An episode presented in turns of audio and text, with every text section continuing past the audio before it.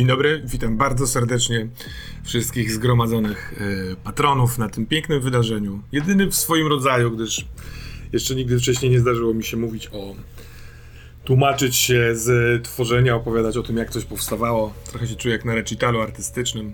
Oczywiście sparaliżowany technikaliami. Poukładałem sobie sceny w OBS-ie. Myślałem, że zajmie mi to 20 minut. Oczywiście wszystko jest dłużej. Ale bardzo się cieszę, że jesteście w tej takiej zgranej paczce, która oglądała Wyrwę. No i cieszę się, że będziecie chcieli trochę tego posłuchać. Mam nadzieję, że to wyjdzie jako tako. Zrobiłem sobie szczegółowe notatki. No i mam nadzieję, że jak zacznę już gadać, to chociaż będę sporo czytał. Mam tutaj na marginesie otwartą taką notatkę, żeby wiedzieć, o czym mówić i tak dalej, kiedy przeskakiwać. Drodzy Państwo, a więc Wyrwa. Oczywiście na początku była koncepcja, żeby zagrać na Twitchu kampanię w Kulta. Byliśmy świeżo po kampanii w Warhammera w Zadyszkę.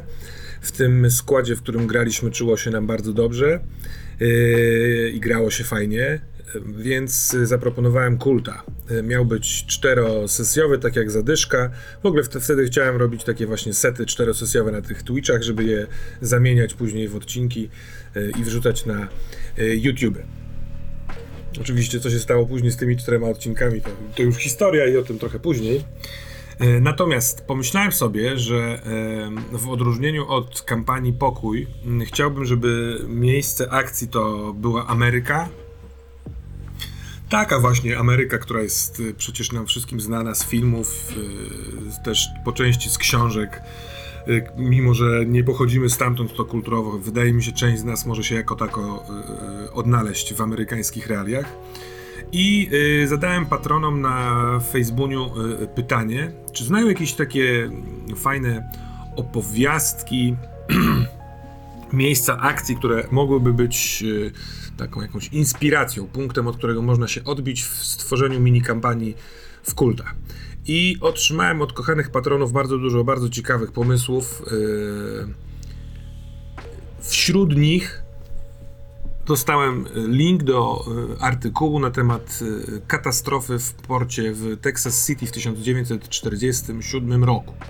Ja nigdy wcześniej nie słyszałem w swoim życiu o takiej katastrofie, więc sobie przeczytałem i, że tak powiem, jak to dziwnie tutaj pasuje w tym kontekście, była to miłość od pierwszego wejrzenia, bo czytając artykuł o tym, jak to francuski statek Grand Camp eksplodował, właściwie w jego ładowni wybuchł ładunek, między innymi saletry, trochę nie pamiętam szczegółów, trochę poprzez błąd ludzki, o którym zaraz, ale eksplozja była tak potężna, że zmiotła to miasto Texas City. Wtedy to była to było takie miasteczko portowe oddalonego tam parędziesiąt mil na północ Houston. I w tym Houston popękały okna, ten Texas City zmiażdżony, poprzewracane samochody od tego podmuchu, powyłamywane karoserie, domy uszkodzone. Oczywiście bardzo dużo ofiar śmiertelnych, jeszcze więcej rannych. Od tej jednej eksplozji potem dochodzi do następnej w porcie, na redzie, więc wybucha drugi statek. I czytając to, pomyślałem sobie, że to jest w mojej głowie bardzo kultowe, bo jeśli ten wybuch zostałby spreparowany przez jakieś siły właśnie prosto z loru kultowego, to to takie rzeczy wydaje mi się, że mogą się dziać, że coś z tego za zasłony, jakiś stwór albo próbując manipulować ludźmi, albo mszcząc się za nimi, a takie rzeczy w wnętrzu loru kultowego właśnie mają miejsce, to taki wybuch jest niezłym narzędziem.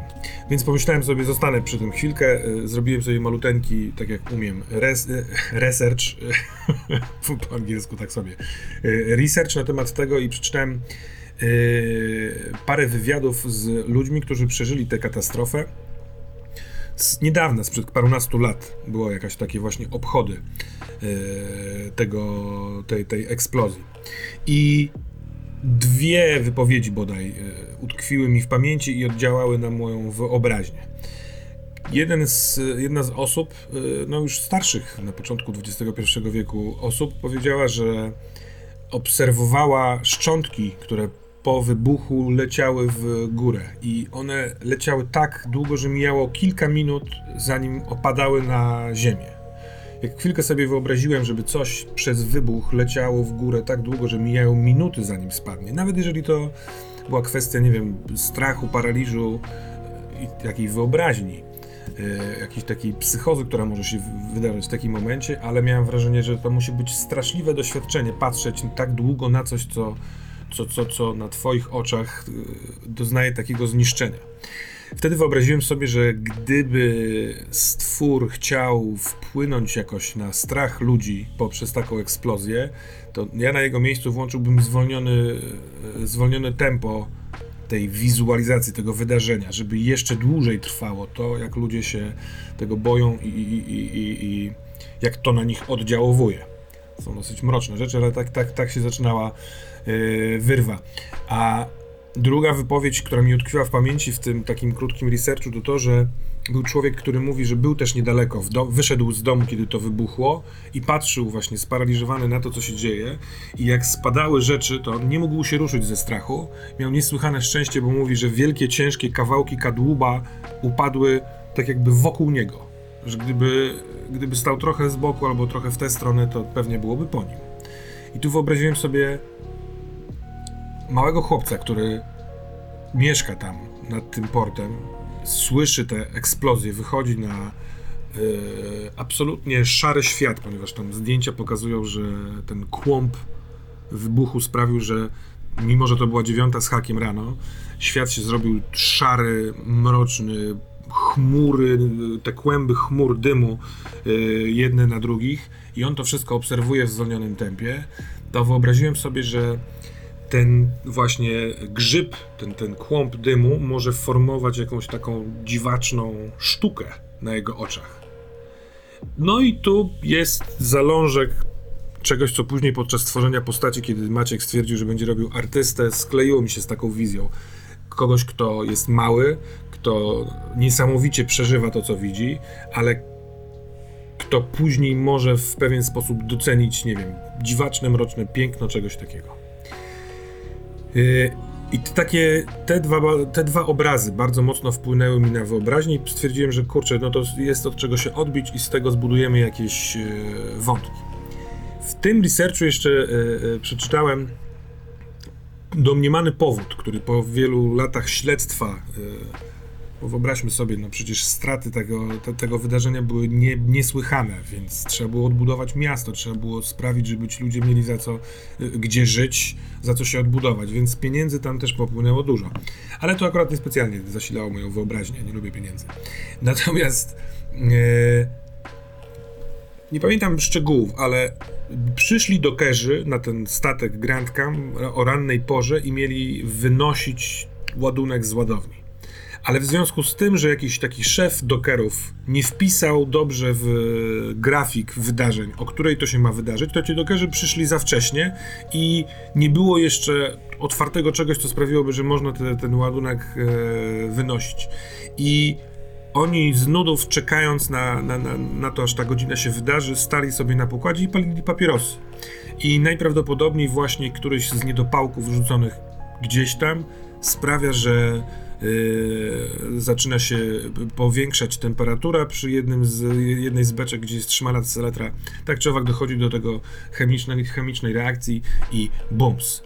Więc jakkolwiek drewnianie opowiadam ten w pewien sposób fakt, bo to chyba jest oficjalny powód tego wybuchu, tak mi się wydaje z tego, co przeczytałem bodaj w grudniu zeszłego roku, to też wydało mi się, że to jest ciekawe, bo tam wśród tych dokerów może być ktoś namówiony, zmanipulowany albo oczarowany przez te siły kultowe do tego, żeby ten wybuch w ogóle doszedł do skutku. Więc to są takie pierwsze moje myśli o Wyrwie. I cóż, patrzę w punkt drugi. Jako że kult to jest taki horror, modern horror, czyli coś, co się dziać powinno w naszych czasach, co lubię ten element, chociaż trochę wcześniej zdarzyło mi się prowadzić w latach 70. w Miami, kampanię, która też była bardzo fajna. Pewnie część z was ją zna. Plac Słońca, na razie tylko dostępna dla patronów. Mówię w takim nawiasie, bo pewnie ten film będzie dostępny też nie tylko dla patronów. To byłem pewien, że chcę zrobić w naszych czasach tę całą kampanię i więc pomyślałem sobie, że mogą być obchody jakiejś rocznicy. Policzyłem szybko, że w przyszłym roku, w 2022, będzie okrągła 75-letnia rocznica. Tym bardziej, że czytałem te wywiady ludzi, którzy przetrwali ten Texas City i oni też w związku z którąś z rocznic, nie pamiętam kiedy to było, czy to było 25 lat temu na 50, 24, wydaje mi się, że początek XXI wieku. Tak czy owak, powstaje myśl, że w kwietniu 2022 roku Texas City przygotowuje się do obchodów okrągłej rocznicy.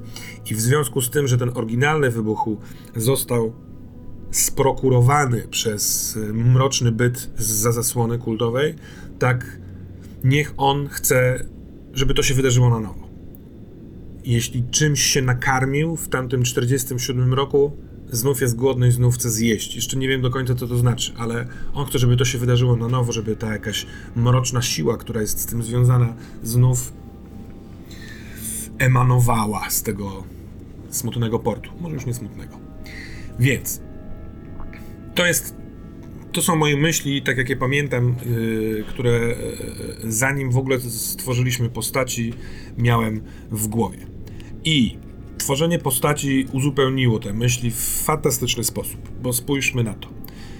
Maciek tworzy Jeremy'ego McMolaya, który jest artystą, który w swojej postaci wpisuje jako ważną relację Geraldine Mitchell, która jest córką Eda Mitchella.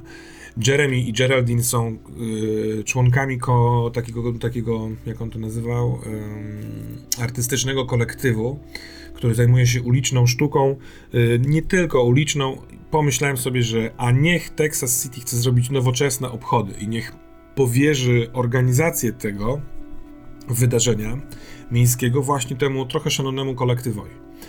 Więc w ten sposób trochę łączy się ważna relacja Jeremy'ego Geraldine, sam Jeremy i Ed Mitchell, który tworząc swoją postać, czyli Mateusz tworząc swoją postać, mówi, że Geraldine to jest jedyna właściwie z osób w jego rodzinie, która jeszcze trzyma z nim jakiś kontakt i nie gniewa się za to, że on rozczłonkował tą rodzinę swoją obsesją poszukiwania winnych za to, że jego syn William zaginął. Do tego Jeremy tworzy postać, której atuty są bardzo związane z krainą snów. On ma zaklinacza dusz, bodaj tak się to nazywa w polskiej wersji, czyli kiedy tworzy to inteligentne, mroczne, potworzaste stwory, mogą czuć się zainspirowane tą sztuką, mogą czuć wielkie wow. Ma oczywiście swojego boskiego, który był wielokrotnie dyskutowany w trakcie kampanii. Na widok Jeremiego boskie stwory, które kiedyś były więzione w dawnych, odległych czasach przez ludzi, mogą wyczuć pewną boskość w tej postaci, z którą rozmawiają, więc można im rozkazywać i tak dalej. Tworzy sobie w relacji, najważniejszą relację Salomona, chłopca ze snów, z którym spotyka się tylko w snach, ponieważ ma atut podróżującego w snach oraz wadę, komplikacje, koszmary. Więc pełen zestaw takiego śniącego człowieka. Do tego, do czego zaraz przejdę. Mateusz tworzy Eda Michela, 60-paroletniego weterana wojny w Zatoce Perskiej, któremu zaginął syn chory na system Downa. I według Eda śledztwo mające odnaleźć Eda było prowadzone źle. Jest w tym jakaś wina policji, jest w tym jakieś niewyjaśnienie. On jest cały czas przekonany, że będzie mógł znaleźć Williama i wpada w taką obsesję, że jego rodzina rozpada się. Nie tylko poprzez to, że William zniknął, ale także bo ojciec zwariował. I Sebastian tworzył WhiteHata, czyli Michaela Petersa, który ma kanał na YouTubie, na którym zajmuje się jakimiś foliastymi teoriami spisku, tajemniczymi, szalonymi rzeczami, w które on i jeszcze kilku ludzi na świecie wierzy, ale który ma w Dark Secrecie bardzo mroczne doświadczenie, ponieważ jego przyjaciółka, jak się później okazuje w trakcie kampanii, co jest też bardzo fajnym wątkiem, Sebastiana narzeczona nie doszła, Lady Freedom znika. Moment to był. W sensie z sekundy na sekundę podczas jednej z akcji YouTube'owego badania jakiegoś mrocznego domu, ona znika. I te trzy elementy, w sensie te trzy takie pomysły postaciowe łączą mi się w ewentualne spotkanie w Texas City na parę dni przed obchodami, w połączeniu z pewnym wydarzeniem, o nim zaraz, bo Whitehead wynalazł w internecie, że bardzo blisko miejsca, w którym zniknęła Lady Freedom, rezyduje sobie Ed Mitchell, który także szuka wytrwale swojego zaginionego syna i w mediach wyraził się kilka razy, że to jest bzdura, blaga, kłamstwo, że to na pewno on gdzieś jest. Więc Michael wymyśla, że może we współpracy z tym Edem uda im się coś razem wyszukać. W momencie, kiedy Michael przybywa do Texas City, dochodzi do wypadku samochodowego i to jest to wydarzenie, o którym przed chwilką wspomniałem, czyli Geraldine Mitchell uderza samochodem, i to nie swoim samochodem, w ścianę sklepu, traci przytomność, wpada w pewną taką małą śpiączkę i jako szefowa kolektywu przygotowującego obchody za bodaj, nie pamiętam, 3 dni albo 2 dni, trafia do szpitala, dzwoni się do Eda Mitchella, ojca, ponieważ matka jest nieosiągalna pod telefonem, dzwoni się też do Jeremiego w związku z tą pracą nad obchodami, ale też dlatego, że Ed na początku nie odbiera, więc mamy spotkanie w okolicach szpitala tych trzech postaci. Wydaje mi się, że początek, jakiś pomysł na zalążek jest, tym bardziej, że do czego zaraz przejdę, to co się dzieje z Geraldine jeszcze bardziej może ich spoić. Czy tutaj już wszystko wypowiedziałem? Tak. Więc co się stało z Geraldine? W tamtym momencie podczas pierwszej sesji i przed nią jeszcze nie miałem wielu szczegółów, ale pomyślałem sobie, że ona we śnie skontaktowała się właściwie z nią się skontaktował William, jej brat, młodszy brat, który jest dorosłym mężczyzną, był kiedy zaginął, ten chłopiec, ten mężczyzna z systemem Downa, syn Eda. On skontaktował się z nią z miejsca zniewolenia, jeszcze nie wiem z jakiego, ale uznałem, że tak, rację masz, Ed, myśląc, że to nie, że on żyje, że on gdzieś jest i można go odnaleźć. Umieściłem go we śnie po to, żeby postać Jeremiego, która potrafi po snach chodzić, była pewnym pomostem w poszukiwaniu Eda.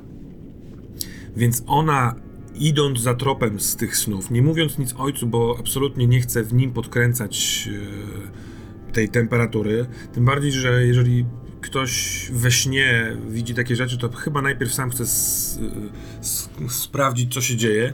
Więc ona w trakcie snu, próbując udać się do miejsca, do którego William mówi, że on tam jest, trafia do domu na Argyle Road, o którym zaraz trochę szerzej, do domu, w którym zniknęła Emma, czyli Lady Freedom, podczas tego, kiedy Whitehead próbował razem z Lady Freedom zrobić materiał o tym dziwnym domu, w którym słychać często krzyki, w którym właściwie nikt nie mieszka, w którym kiedyś, dawno temu doszło do zbrodni, o czym ten wątek właściwie doprecyzował się trochę później, ale sądzę, że taki Whitehead, który robi research, jakie domy badać, mógł na takie coś trafić. Więc Geraldine trafia do tego domu, ponieważ z tego domu niejako, w pewien sposób, wzywa ją William. Przy tym domu, ale we śnie, w krainie snów, ona spotyka tajemniczego Indianina, który ma polo z jakiejś restauracji, czapeczkę z jakiejś restauracji, i z nim potrafi porozumiewać się telepatycznie, i on mówi, że też szuka zaginionych mu bliskich osób w tym domu, i to jest jego babcia i jego matka. Geraldine z tego snu przedostaje się Tak, już przepraszam. Geraldine z tego snu przedostaje się do domu, ale na jawie. Wtedy zostaje zaatakowana przez wije, które w tym domu są. Do wijów też za chwilkę dojdziemy. Ucieka w panice. Przed domem zaparkowany jest samochód. Wsiada do tego samochodu. Widzi, że ktoś z ulicy naprzeciwko startuje swój samochód. To jest żółty Citroen, o którym później będzie trochę więcej. I ucieka na ślepo znalezionym samochodem, ponieważ jest przerażona, nie wie co się dzieje, nie chce zostać złapana. Niestety nie kontroluje auta, uderza w ścianę. To nie jest jej taki pierwszy moment tego śledztwa, bo ona wcześniej porozumiewała się z tym Indianinem, z Miltonem Smithem, jak się dowiedziała w trakcie snów, i od niego dowiedziała się o kinie, w którym to przetrzymywane są babcia Miltona, matka Miltona, ale także brat Geraldine, czyli William. I to jest Black Limousine Drive-In Cinema, umiejscowione na pustyni, dziwaczne, senne miejsce, w którym przetrzymywane są w jakichś takich studniach właśnie ci zaginieni. I Milton dzieli się na pewno z Geraldine. Wiedzą, że jest jeszcze jeden człowiek, który szuka kogoś tutaj, i to jest Timothy Garlick. Geraldine nie wie o tym, ale wsiada w auto Timothy'ego Garlicka, który niedługo wcześniej podjechał tutaj, na ten adres, skąd on wie później, kiedy będę omawiał Timothy'ego, i został ukąszony przez wije, wpadł do krainy snów Jean-Pierre'a. Dobra, chyba za dużo szczegółów, bo dużo czasu, a jeszcze dopiero właściwie początki. Argyle Road. To jest na wschód od Houston, taka dzielnica już na obrzeżach, właśnie domki jednorodzinne, dosyć biedne. Jak sobie wędrowałem po Google Mapsach, znalazłem ten dom, bardzo mnie ujął swą dziwacznością. Kiedy zajechać od tej prawej strony, to drzewa przesłaniają, z tyłu jest taki właśnie niewielki ogród, też cały porośnięty zielenią. I pomyślałem sobie, że to jest dom, w który od wielu, wielu, wielu lat jest połączeniem pomiędzy jawą a snem. Jest połączeniem bezpośrednio do krainy snów Jean-Pierre'a. A wije to stwory, które w tym domu urzędują i, no, w cudzysłowie, pracują dla Jean-Pierre'a i kąsając ludzi, sprawiają, że oni wpadają w sen, przenikają przez zasłonę do limbo, czyli do świata snów, i tam są niewolnikami François, prawej ręki Jean-Pierre'a, doprowadzani do makabrycznych studni, w których są więzieni. Cóż tu jeszcze? To miejsce rok wcześniej bada Lady Freedom i Whitehead. Słyszą policję, która nadjeżdża, jak się później okazuje, wezwaną przez Miltona, który w ten sposób chce ich wypłoszyć z tego domu, bo on wie o obecności wijów tam, więc oni, myśląc, że uciekają przed policją, uciekają z tego domu, ale wij kąsa Lady Freedom i ona zasypia, już będąc w samochodzie, więc właściwie się udało, i znika. Jeszcze tutaj patrzę w notatki, czy coś jeszcze. Ciekawostka jest taka, że w podręczniku w Krainie Snów opisywane są stwory, które nazywają się Ichtyria, które w pewien sposób były inspiracją dla wijów. One w podręczniku są opisane tak, że rodzą się w wirze, czyli takim najgłębszym miejscem snu. Z zewnątrz przypominają wije o segmentowanych ciałach, długich i cienkich odnóżach i delikatnych czułkach. Mogą osiągać nawet kilka metrów długości, a płytki pancerza i czułki wydają podczas poruszania się charakterystyczny, szeleszczący dźwięk. Chcę dojść do miejsca, które będziecie znali z naszej gry. Ichtyrie posiadają zdolność tworzenia połączeń pomiędzy snami i jawą, więc ich ofiary zabite lub torturowane w limbo spotyka się ten sam los w przebudzonym świecie. To jest też taka rzecz, która mi się do tych wijów przeniosła, ale gdzie jest o oku? Senny podróżnik patrzący na Ichtyrię pod określonym kątem może dostrzec jej prawdziwą postać, masę pofałdowanych warstw skóry, poruszających się hipnotyzująco jak anemon w niewidzialnym prądzie wodnym. Wędrowiec jest w stanie wejść w te mięsiste wnętrzności, czołgając się pomiędzy mokrymi warstwami skóry, mijając zgrubiałe narośle, pulsujące żyły, aż w końcu dociera do oka stwora. Ta mętna perła rozmiarów dłoni może zostać oderwana od żelastych korzeni, co sprawia, że bezbronna Ichtyria krzyczy i w końcu gnije. Wszystko, co pożarła Ichtyria, pozostaje zachowane w oku. Wszystkie wspomnienia, myśli, wędrowcy i przewidywania, właśnie te wszystkie rzeczy. Zatem, biorąc inspirację z Ichtyrii, tworzę wije, które tak naprawdę wymyślam sobie, że stworzył w swoim śnie Jean-Pierre jako narzędzie do tego, żeby przenosić i ludzi do jego niewoli. Ale zostawiłem sobie to, że pomiędzy segmentami widać to dziwne, senne światy, które były z nami ofiar wijów, oraz można od wnętrza wyrwać ich oko, które mając w ręku pojawiają się te dziwaczne sensacje, ale przede wszystkim, które wymyśliłem sobie, że mogą ustrzec przed wpływem wija. Dobra, to jest Argyle Road, do którego... Już, sekunda... No właśnie, jeszcze ciut się cofając,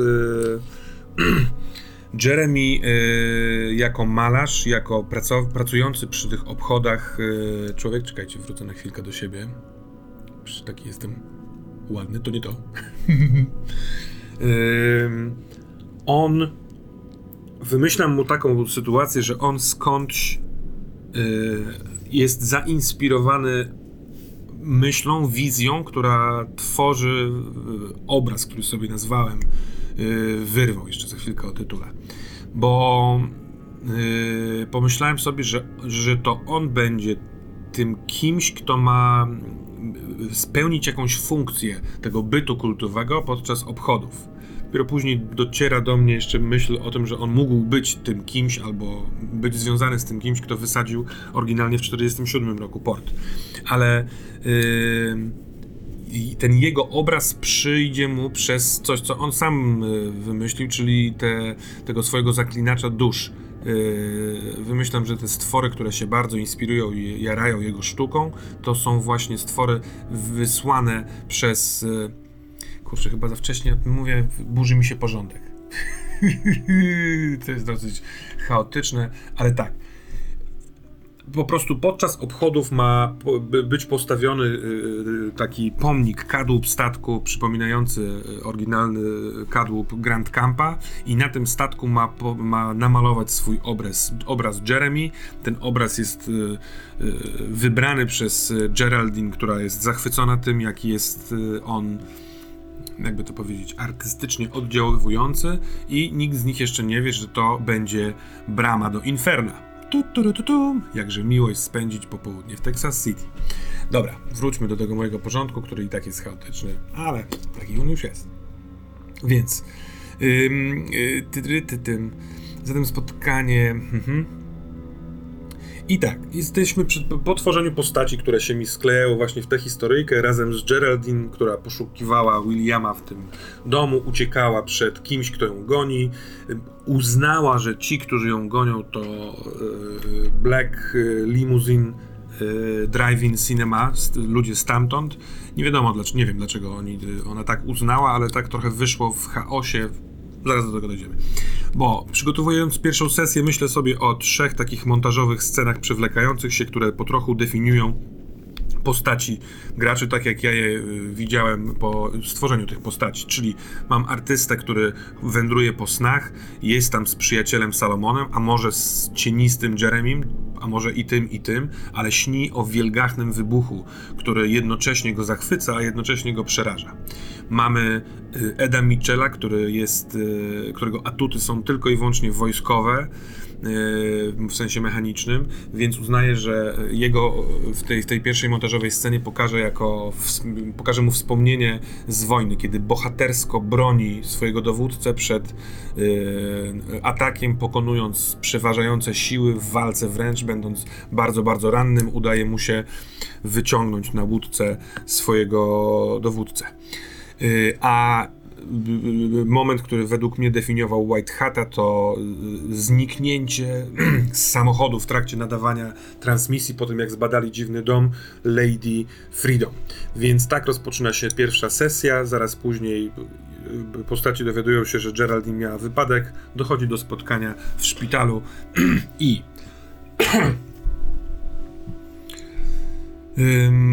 I tutaj znów, zanim dojdziemy do szpitala, chodźmy na chwilkę do mechaniki i do tego, co sobie jeszcze gmerałem w głowie przed tą pierwszą sesją, w trakcie pierwszej sesji. Prawdę mówiąc, nawet nie pamiętam do końca, kiedy powstawały takie bardzo zwarte konkrety.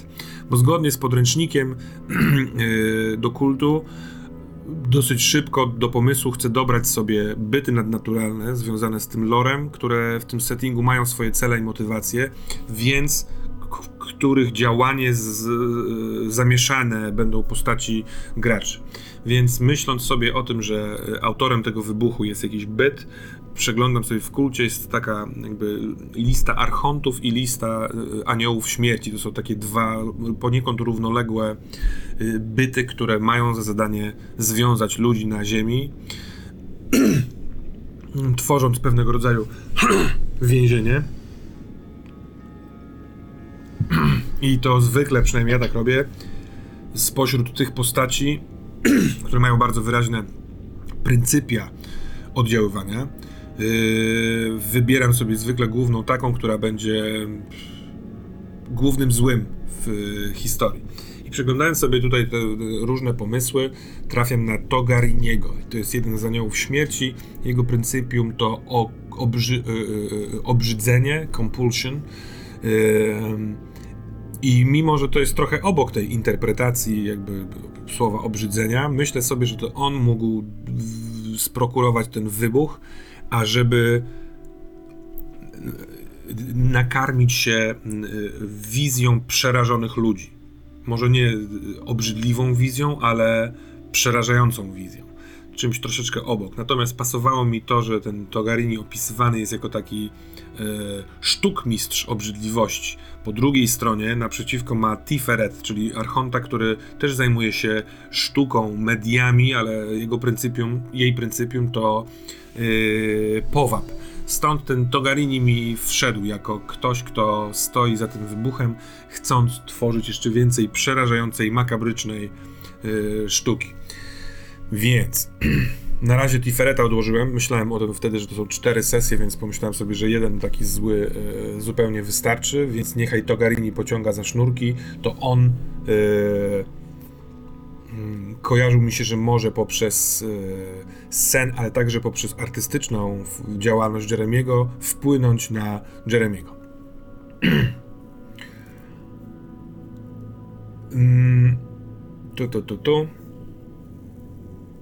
Oczywiście myślałem, żeby dołożyć jeszcze jakąś siłę silną.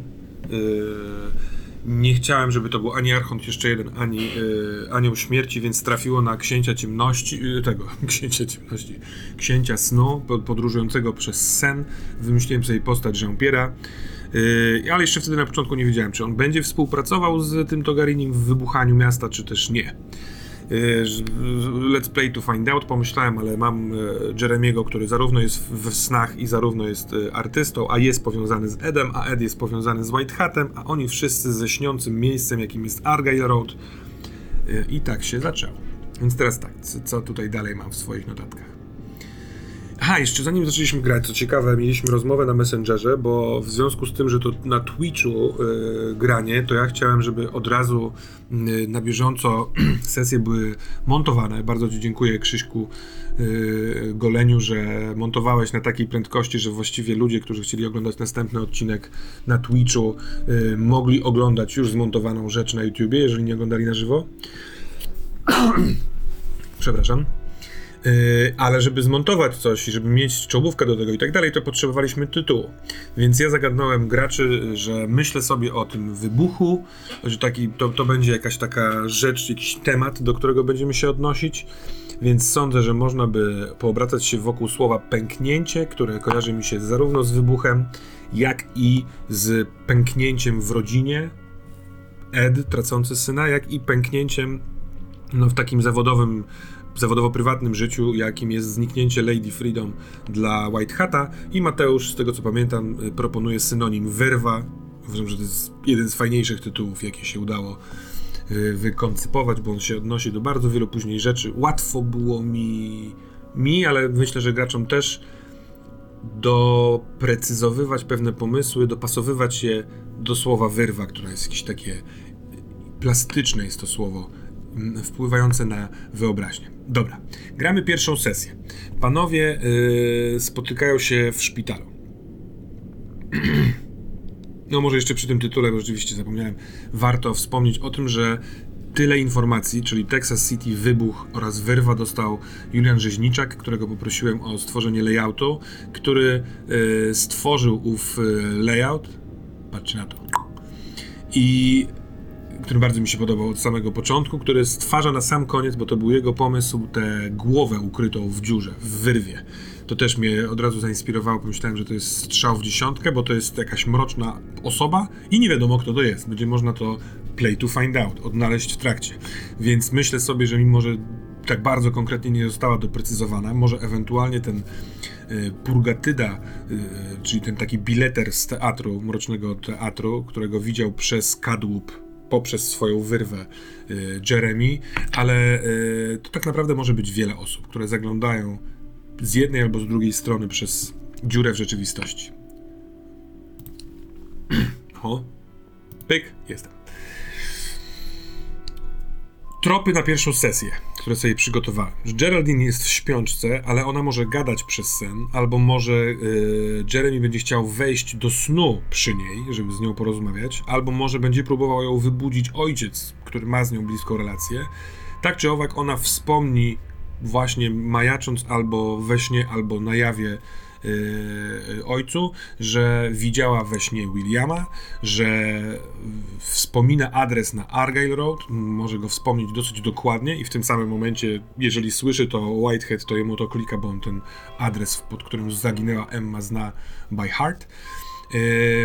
Wspomni też Matthewsa, Franka Matthewsa, który jest właścicielem tego domu. A tutaj wtedy, w tamtym momencie myślałem tylko i wyłącznie, że on będzie takim prowokatorem dla komplikacji wybranej przez Eda, bo on był przekonany, że Don Matthews, czyli syn Franka, policjant z Texas City, dał ciała podczas śledztwa, poszukując Williama. Ja wtedy zakładałem, że to jest bzdura, że ta policja nie mogła za bardzo nic zrobić, bo tu jakaś magia się zadziała, ale chciałem podrzucić taki temat, który, dzięki któremu będzie mógł sobie Ed, właściwie Mateusz za Eda, rzucać kostką, czy jego komplikacja, chęć zemsty się będzie odpalała, czy też nie.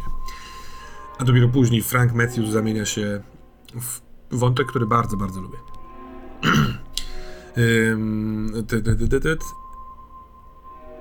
Tak, i to jest wszystko, co mogła Geraldine im w szpitalu przekazać.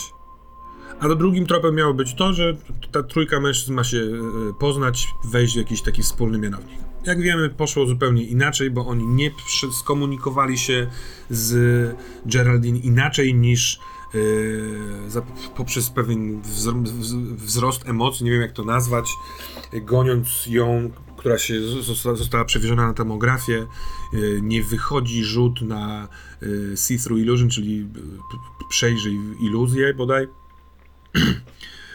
bodaj Maćkowi dla Jeremy'ego i wpadam spontanicznie na pomysł, skoro oni są obok siebie, bo Ed stał obok Jeremy'ego, to przeniosę ich po prostu do tego Argyle Road i zobaczą, gdzie tak naprawdę we śnie śpi sobie Geraldine. Więc w tym momencie Whitehead, który robi swoją akcję, wyszukując w internecie informacji na temat samochodu, właściciela Timothy'ego Garlicka, z tego co pamiętam, ale ma telefon na swoje poczucie winy, bo też poprosiłem, żeby, w sensie miałem holda z jego rzutu na jego komplikacje, więc on ma ten taki emocjonalny telefon z siostrą Emmy oraz też poprzez nieudany do końca rzut, poprzez komplikacje, coś się psuje mu w komputerze, wymyślam, oraz wpada mi do głowy pomysł, że Geraldine, która właśnie przechodzi tomograf w jakiś dziwaczny sposób, wysyłając myśl senną telepatycznie do Miltona, ta myśl zostaje łyps przejęta przez komputer, który przeżywa właśnie awarię, więc w komputerze Whitehata jest informacja, którą można odszyfrować, która jest informacją: uciekam przed Black Limousine którą wysłała do Miltona, którą, jak wiemy, później przyjaciel Whitehata, Greg, odszyfrował i stąd pojawił się trop całego tego kina, na który Whitehat trafił poprzez internet, a nie poprzez sen. I mam, wydaje mi się, bardzo fajną, bardzo mi się podobającą sytuację wyjściową taką po pierwszej sesji, bo mam dwójkę bohaterów, którzy są w dziwacznym miejscu, w którym znika Geraldine, z którego oni odjeżdżają, wracają do szpitala, ale wiedzą, że coś jest grubo nie tak. Oraz Whitehata, który ma dodatkowe informacje oraz te swoje przeżycia. Następne tropy, które funkcjonowały. Ten początek kampanii omówię trochę bardziej konkretnie, a później dużo pojawi się skrótów, ale bo też uważam, że to fajnie się układało przed nami. Telest podejmuje decyzję, żeby Jeremy poszedł spać i żeby on trochę pokombinował przez sen. Liczyłem, że tak się wydarzy, bo kiedy pada sen, po pierwsze odrzuca na koszmary, a po drugie pewnie będzie chciał podróżować, możliwe, że kontaktować się z Salomonem, a możliwe, że będzie się z nim kontaktował cienisty Jeremy, który jest tą taką postacią zachwycającą się jego sztuką, a ja zakładałem, że to będzie postać wysłana od złych. I we śnie Jeremy, dla Jeremiego chciałem... Aha, no tak, on się... A, no to tutaj to jest. Przede wszystkim chciałem podrzucić mu taki trop, że jako mały chłopiec on poszedł z rodzicami do Museum of Texas City i oglądał wystawę fotograficzną z eksplozji, która totalnie wpłynęła na jego mózg, tak, że w podświadomości cały czas nosił obraz eksplozji, który zamienił na obraz Wyrwa, które potem się stało bramą do Inferna, a więc wymyśliłem kamerę wideo, taką oldschoolową, którą on dostaje na urodziny od swoich rodziców i razem z rodzicami idzie do muzeum, robiąc sobie reportaż tą kamerą, więc to się pojawia w tym śnie. Myślałem sobie, że ta kamera na pewno jest w domu u niego, u Jeremiego. Gdyby on chciał obejrzeć, to na pewno zobaczyłby bardzo długo siebie przyglądającemu się obrazowi, w sensie fotografii wybuchu, który tak naprawdę on ma na ścianie, bo go sam namalował, co by mu pozwoliło skleić jakieś takie połączenie w tym. Oraz na drugą fotografię bardzo długo patrzył i ją filmował i to była fotografia małego chłopca, który przerażony absolutnie patrzy na wybuch i jest podpisane, że to jest Jeff Salomon i ten chłopiec jest podobny do chłopca, którego Jeremy ma w snach. Jego nazwisko w rzeczywistości jest imieniem we śnie oraz poprzez to imię i nazwisko pomyślałem sobie, że można dojść do tego, że Jeff Salomon cały czas żyje i leży w śpiączce w hospicjum tu nieopodal w Texas City. Pomyślałem sobie, że ewentualnie Whitehat za pomocą dark netowych umiejętności może dotrzeć do miejsca pobytu Jeffa Salomona. Wtedy jeszcze nie do końca wiedziałem, z kim współpracuje Jeff Salomon, ale wiedziałem, że on jest ewidentnie może być zamieszany w tym i to, że jest w śpiączce, sprawia, że nie wszystko może wypowiedzieć jako mały chłopiec, że ten taki mały chłopiec we śnie Jeremiego to jest taki właśnie jakiś taki niekompletny człowiek. Ten pomysł na rozbicie Salomona na wiele różnych Salomonów przyszedł trochę później. We śnie Jeremy trafia też od strony snu na Argyle Road, stamtąd tam widzi Indianina Miltona Smitha, też widzi jego tą koszulkę charakterystyczną, czapkę, bo ja chciałem, żeby oni przez restaurację mogli znaleźć Miltona Smitha i z nim pogadać na jawie. Od początku wiedziałem, że to jest Indianin, który jednocześnie jest na jawie i jednocześnie we śnie, który po utracie żony i dziecka wpada w taką traumę, która sprawia, że wywraca mu się mózg do góry nogami i dzięki temu staje się bardzo wrażliwy na we śnie, zaczyna podróżować we śnie i w ten jego smutek sprawia, że babcia Anita potrafi się z nim skomunikować, mimo że jest uwięziona przez prawie 75 lat w studni. Nie 75, bo ona 3 lata później tam trafiła. O czym zaraz. I ona mówi, że jest uwięziona we śnie, tak samo jego matka i Milton ma cel nowy w życiu, odnaleźć swoich bliskich, więc na jawie prowadzi jakieś takie mydłe życie kucharza w restauracji. Ciekawe, czy trafię. Która to była? Restauracja. Patrzcie na to. Hyc. Tu miał pracować Milton Smith. Zresztą mieliśmy bardzo spektakularną scenę, kiedy już nasi gracze jechali, nasze postaci, do tej restauracji, żeby z nim pogadać, ale zobaczyli, jak z tej restauracji wyjeżdża żółty Citroen. No i wszyscy wiemy, jak to się skończyło. I to jeszcze Jeremy we śnie widzi jego wygląd i może ten trop później za nim pójść. Co tu jeszcze jest? W międzyczasie pokażę wam plan Argyle Road, który sobie narysowałem, w którym nasi gracze byli nieraz, nasze postaci. Jest ten taki duży salon z prawej strony ze stołem, z kanapą, z regałem, na którym stoi telewizor. To zza tej kanapy pierwszy raz zobaczyli Via, Ed i Jeremy, bo ich przeniosło do sypialni w lewym górnym rogu, ta syp oznaczona gwiazdką, to tamta sypialnia jest takim głównym przejściem. Tam leżała na łóżku Geraldine, zanim zniknęła. To tam ta podłoga jest taka ruchoma, spod podłogi wychodzą wije, ale w podłogę można też wejść do tego korytarza, do którego gracze przenieśli się, mając już po oku wija w ręku. Naprzeciwko wejścia do tej sypialni jest garaż.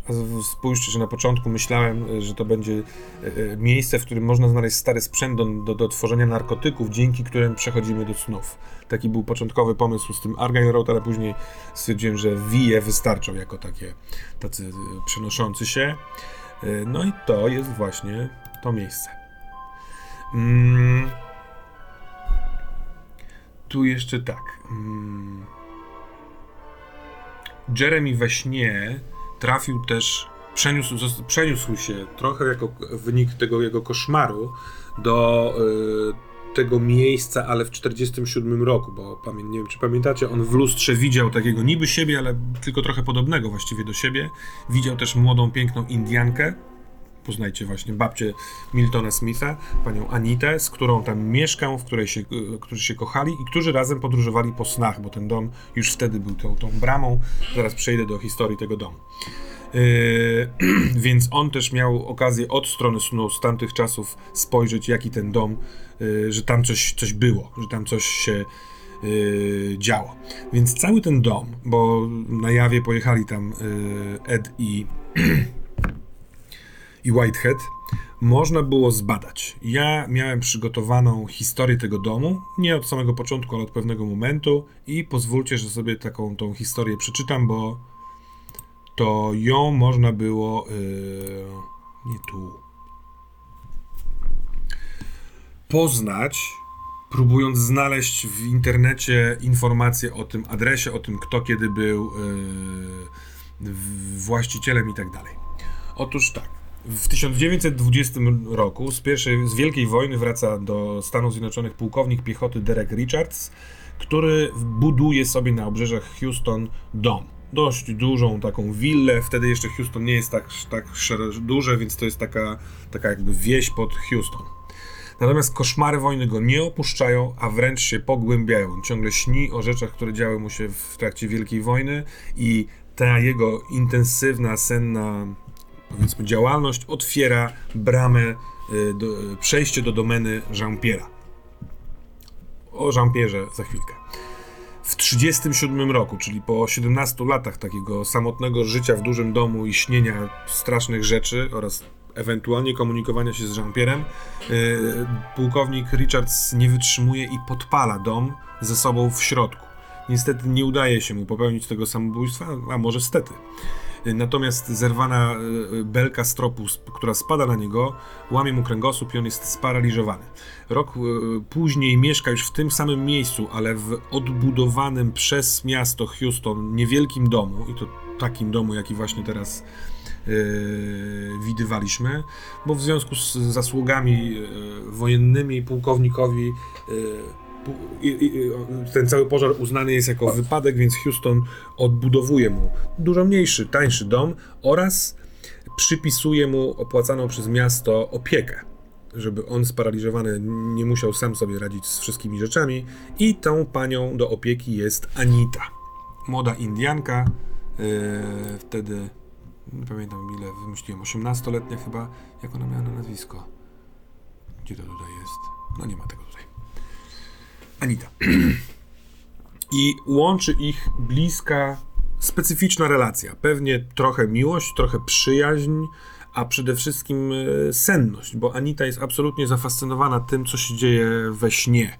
Otwarty umysł, może to sprawiło pewną klątwę, która później cały czas trzymała się i Anity, i jej potem bliskich, bo ona poznaje cały ten świat snów, który przedstawia jej Derek Richards. Może on myśli, że kiedy będzie tam z kimś w tych snach, to się jakoś wyleczy. W 1942 roku, 4 lata później, Richards umiera i w związku z tym, że bardzo blisko był z Anitą, przepisał jej dom, o czym ona nie wiedziała, ale po jego śmierci dowiaduje się, że ona ma nagle dom na Argyle Road. Mieszka sobie w nim, penetruje tak jak potrafi krainy snów, i zakochuje się w 1945 roku, 3 lata później, we Fredzie Kingu, który jest też weteranem wojny, tylko tym razem już II wojny światowej, który wraca do swojego Teksasu i w Texas City pracuje jako docker.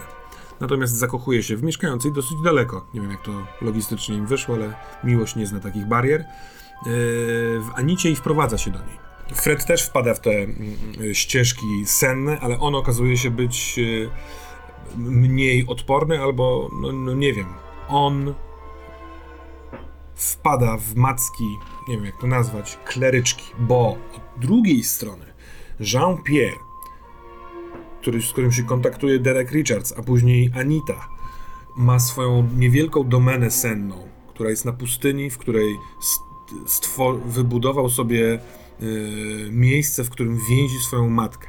No to może tutaj parę słów o historii Jean-Pierre'a. Ja sobie wyobrażałem, że on jest jakiś taki XVIII wieku z Francji i był niestety dzieckiem, który był wykorzystywany przez swojego ojca, który się nad nim pastwił, natomiast matka o wszystkim wiedziała i była takim obserwatorem tej całej matni młodego Jean-Pierre'a, który możliwe, że na skutek tej traumy ucieka do krainy snów, ale ja tego nie doprecyzowałem sobie, ale on zabija swojego ojca, a matkę w tym śnie więzi i już na zawsze będzie pokazywał jej te rzeczy, które ona oglądała za życia, ale teraz malowane na płótnie jej wnętrznościami. To był dosyć chory pomysł, dosyć szybko na niego wpadłem i Jean-Pierre zarówno... To miało kilka funkcji, bo on, mając tę matkę, która w makabryczny absolutnie sposób tam żyje te setki lat, cały czas patrząc na obrazy, jak jej mąż męczy jej syna, które są malowane jej wnętrznościami. Ona jest utrzymywana przy życiu w tym śnie przez dziwacznego robota, którego sobie stworzył Jean-Pierre. Ten makabryczny obraz przyciąga uwagę kleryczki Togariniego. Togarini jako anioł śmierci sam niekoniecznie jest obecny. On miewa manifestację, ale on ma zastęp swoich mrocznych aniołów, wśród których jest kleryczka, która pojawia się w tej krainie snów u Jean-Pierre'a, który jest tak wspaniale obrzydliwy, a to jest pryncypium, które kręci Togariniego i wchodzą w komitywę, że tak powiem. Więc z wnętrza snów kleryczka i Jean-Pierre widzą zarówno pułkownika, jak i później Anitę, jak i też Freda.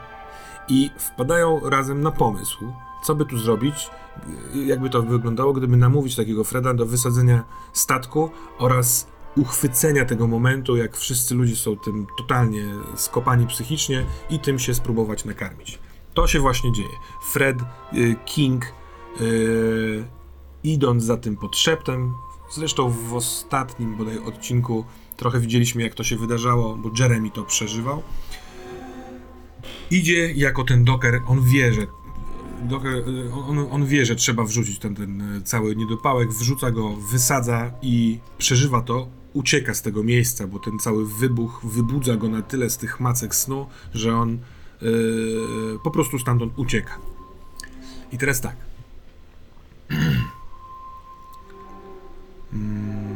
On zostaje w ogóle uznany za zmarłego. A Anita w przyszłym roku rodzi dziecko Freda. Fred, kiedy wysadzał, jeszcze nawet nie wiedział, że Anita jest w ciąży. I w ten sposób rodzi się Crystal, która jest matką Miltona Smitha. No tu niestety historia nadal będzie bardzo smutna i dosyć mroczna, bo Anita pogrąża się też w tych snach.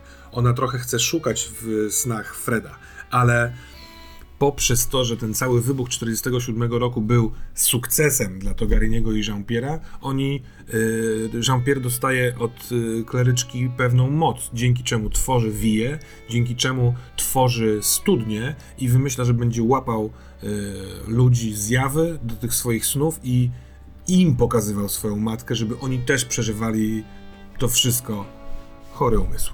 Natomiast w ten sposób do niewoli wpada Anita, którą nagle haps gryzie Wii. Więc w roku 50, kiedy Krystal ma 2 latka, zostaje odnaleziona płacząca długo w domu przez sąsiada, oddana do sierocińca. Ale Anita już zapisała ten dom na Krystal, więc sam dom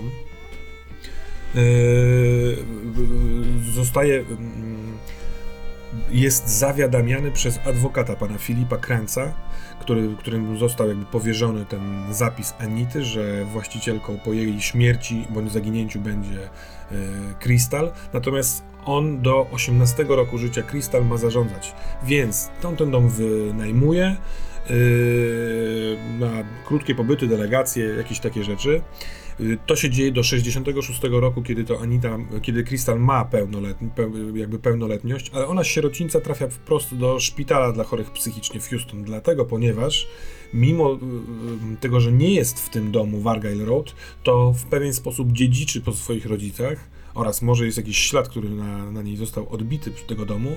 Ona wędruje po krainach snów, jest uznana za chorą psychicznie i w związku z tym, że ona nie może jako niespełna rozumu przejąć tego domu, Kranz nadal wynajmuje ten dom i w 66 roku wynajmuje go rodzinie Williamsonów. Williamsonowie, tak sobie ich nazywali. To jest ta rodzina, która mieszka tak naprawdę w tym domu do końca XX wieku. Na chwilkę zostańmy przy biednej Krystal, która w 71 roku po gwałcie w szpitalu psychicznym rodzi Miltona, który też zostaje oddany do opieki społecznej, a niedługo później w związku z katatonią tej Krystal, która życie ma absolutnie przykichane, zostaje ona ubezwłasnowolniona, więc Krantz sprzedaje dom Williamsonów. On nie przeszedł na Miltona, bo Krystal nigdy do tego domu nie przejęła, nie mogła za bardzo przypisać Miltonowi, nie wiem na ile była świadoma tego, że ma dziecko. Więc Krystal umiera, biedulka. W momencie śmierci także trafia hops do studni Jean-Pierre'a, którego pewnie już więcej osób w studniach do tego czasu jest. Natomiast Williamsonowie, którzy mieszkają w domu na Argyle Road, też nie mają słodkiego życia, bo jest mężczyzna, mąż, żona i dwie córy i w 83 roku Laura Williamson, starsza córka, mająca 18 lat, czując, że w tym domu się źle dzieje, w jej rodzinie pewnie też nie, tutaj szczegółów nie miałem, ona się wyprowadza jak najszybciej do Egypt w Teksas i tam wychodzi za mąż za farmera, jest farmerką, ten mąż nie żyje, ona była ewentualnym tropem, do którego mogli trafić postaci graczy do tego Egypt w Teksas, żeby się dowiedziała, jak to życie Williamsonów wyglądało. Natomiast 3 lata później, jak ona się wyprowadza, czyli w 86, Shelley, lat 17, i młodsza siostra podcina sobie żyły na skutek różnych koszmarów. Ona, mamiona przez François, przez sen, zgodziła się zaprosić Wije do domu ze sobą przez sen. Kiedy zobaczyła, że te Wije są na jawie i ruszają do dużego pokoju, to popełniła samobójstwo. Więc zostają tylko rodzice, którzy żyją sobie w swoim smutnym, dziwnym, pewnie przepełnionym koszmarami śnie i w 2001 roku Leo Williamson, czyli pan domu, zaprasza rodziców swojej małżonki oraz w 2-dniowym seansie tortur potem zabija ich, a sam popełnia samobójstwo, pozorując morderstwo. I tę sprawę bada Frank Matthews w 2001 roku, który badając tę sprawę, po pierwsze trafia, że to chyba nie do końca było morderstwo kogoś z zewnątrz, po drugie w banalny sposób wpada w drzemkę w trakcie pracy na miejscu zbrodni i od razu przenosi się do snów. On okazuje się być odporny na działanie wijów, więc nie zostaje zniewolony, natomiast coraz bardziej fascynuje się tym, co można robić w tych snach.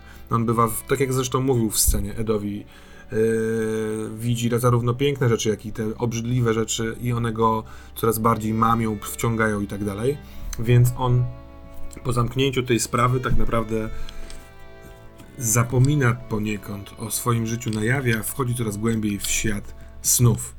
Uzależnia się od tej swojej obecności w snach i w 2004 roku, po tym jak już się zdążył rozwieść, odejść z policji, kupuje za pomocą swoich znajomości od władz miasta ten niechciany przez nikogo dom za $1 i on tam zamieszkiwuje. Żyje sobie wśród wijów. Jednemu z nich wyciąga oko, dzięki czemu widzi to, co widział ten wij. Bardzo dziwna postać, bardzo mi się ona podobała. On sobie wkłada to oko zamiast swojego oka i w ten sposób jest takim małym władcą snów, który w momencie, kiedy go poznajemy, już jest coraz bardziej nie do końca dobrze ocenia to, co się wydarzyło w jego życiu. Więc tak, na chwilkę wróćmy do Freda Kinga, który po wysadzeniu Grand Campa ucieka do lasów na zachód od Texas City i tam ukrywa się po prostu, chodzi po tych lasach, próbując zrozumieć, co się mu wydarzyło.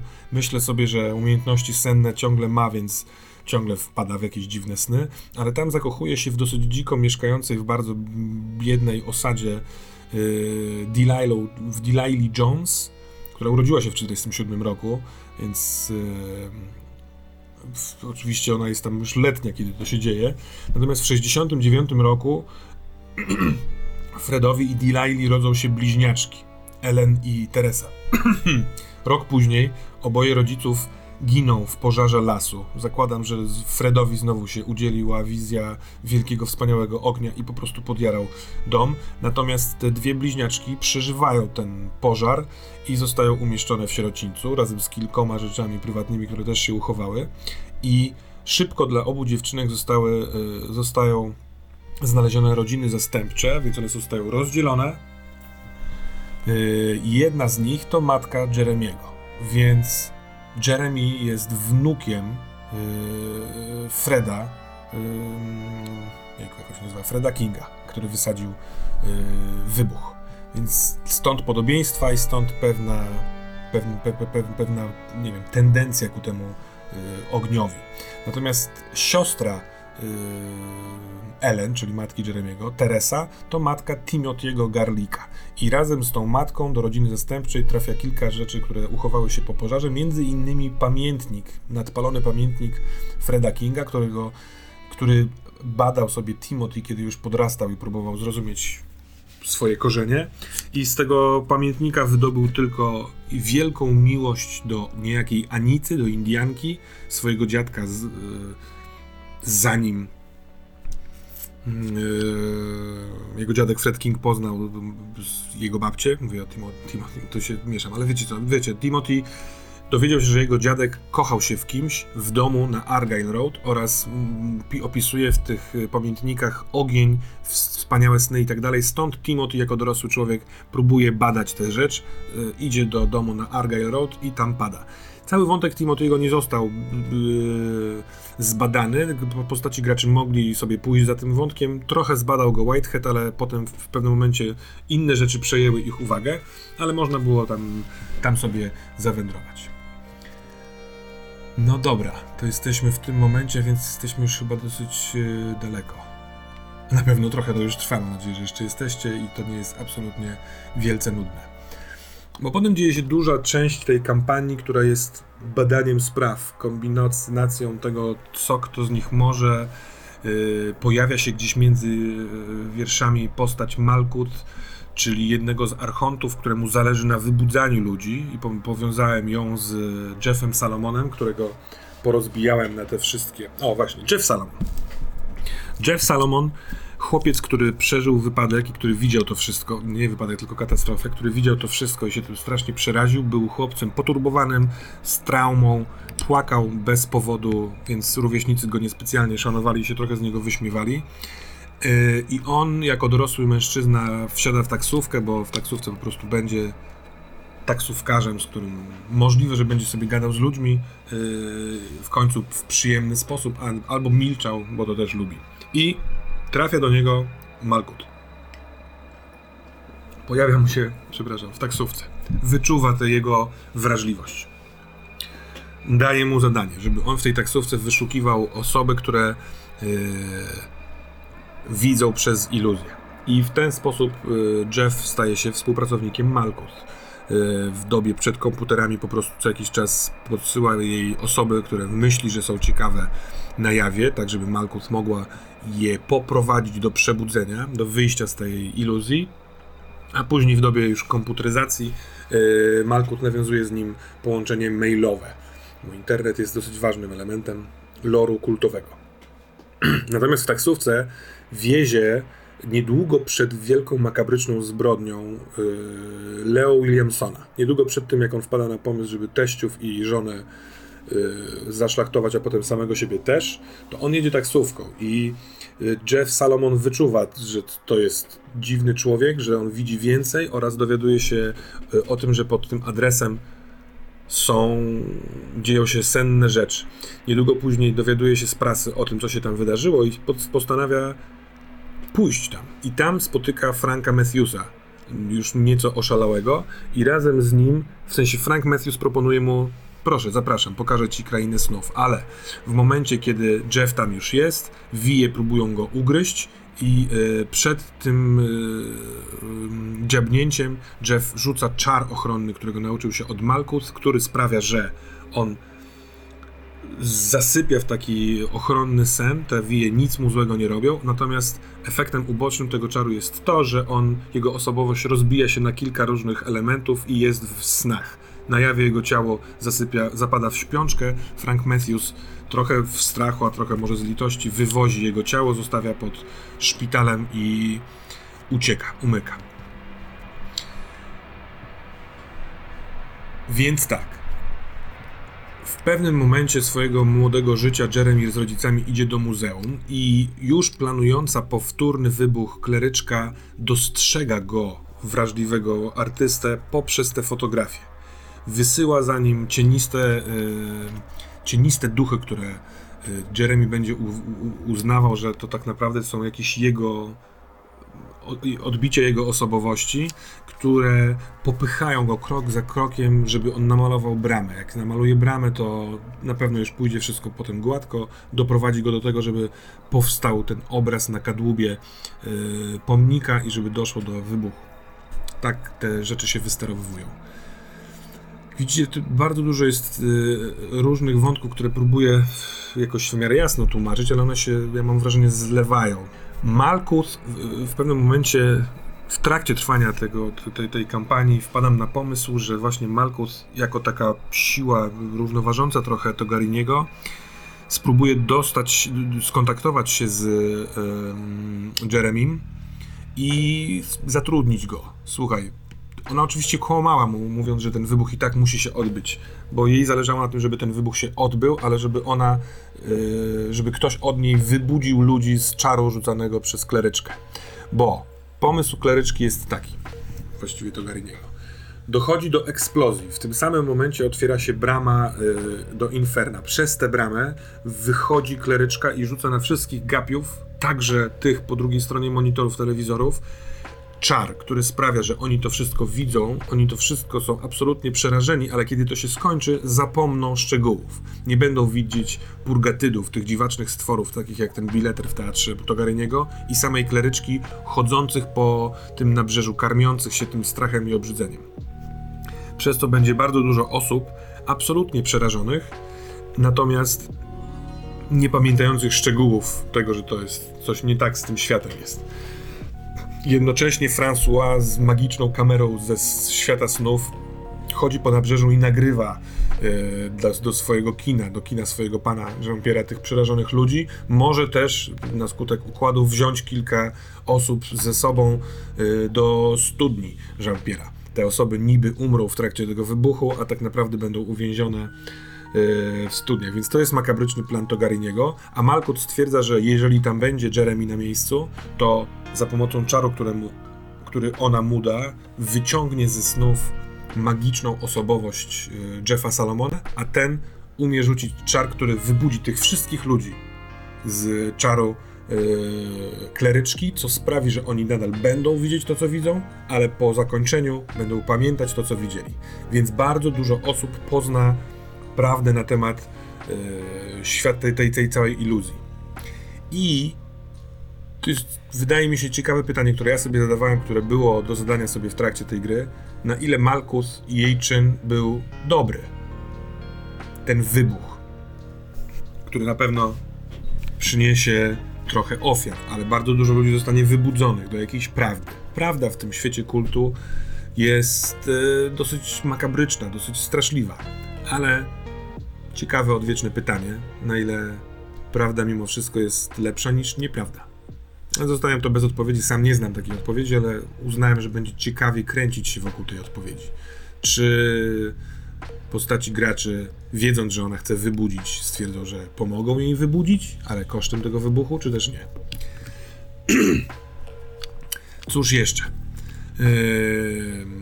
Poznaliśmy backstory Jean-Pierre'a, ale jeszcze dwa słowa o François. Bo François...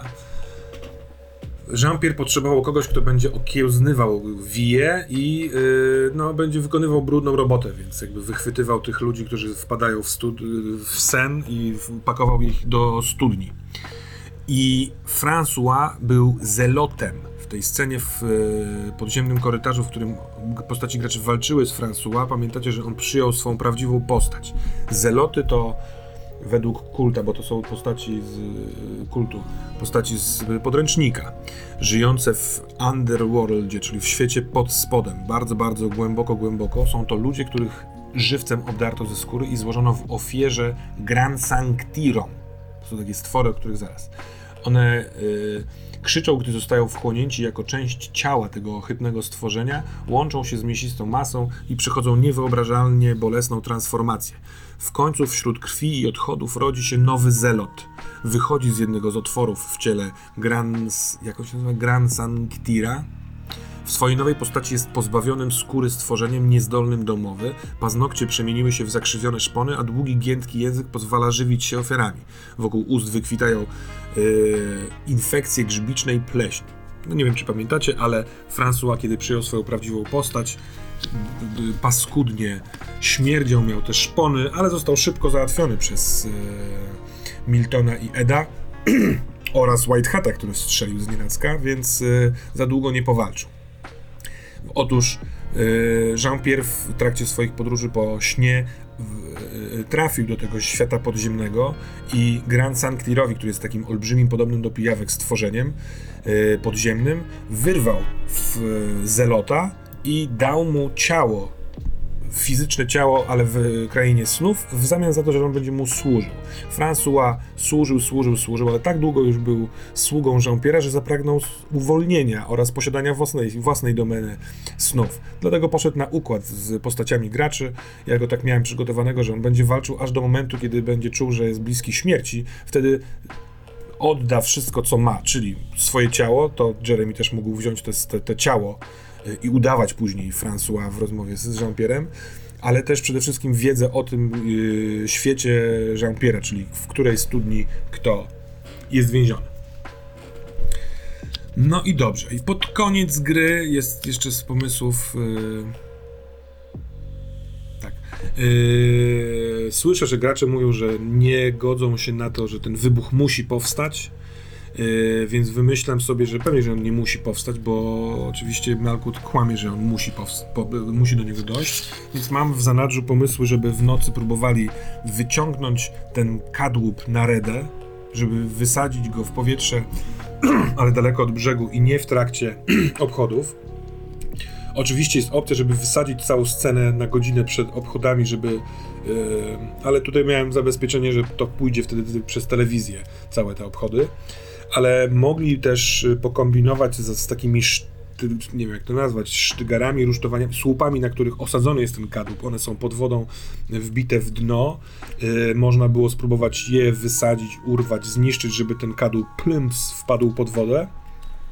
Oraz można było, i Jeremy bardzo blisko tego był, pokombinować, żeby wciągnąć w sen cały ten kadłub. Może to by się udało i coś by się działo. Byłem otwarty na takie działania, coś byśmy tam wykombinowali w zależności od tego, jak kostki pójdą, a kostki pod koniec gry Jeremiemu niespecjalnie szły, jak pamiętamy. I ostatnia rzecz, pomysł, którego bardzo mi się podobał.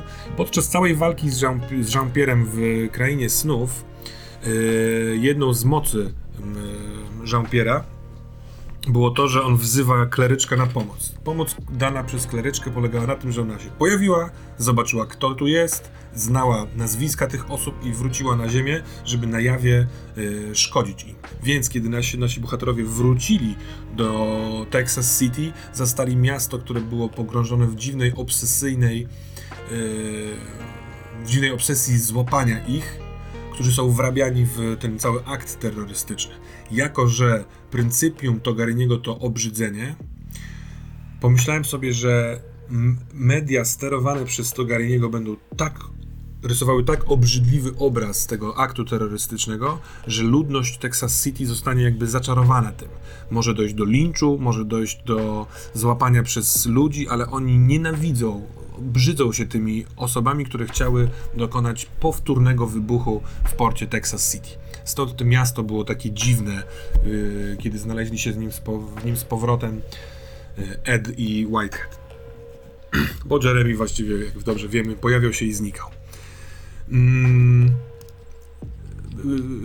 Liktor służący Tiferet, czyli archontowi na przeciwległego Togariniemu, czyli pani Daphne Reynolds, też pojawiła się na samym końcu. Pomyślałem, że to też może być inna opcja działania w trakcie katastrofy.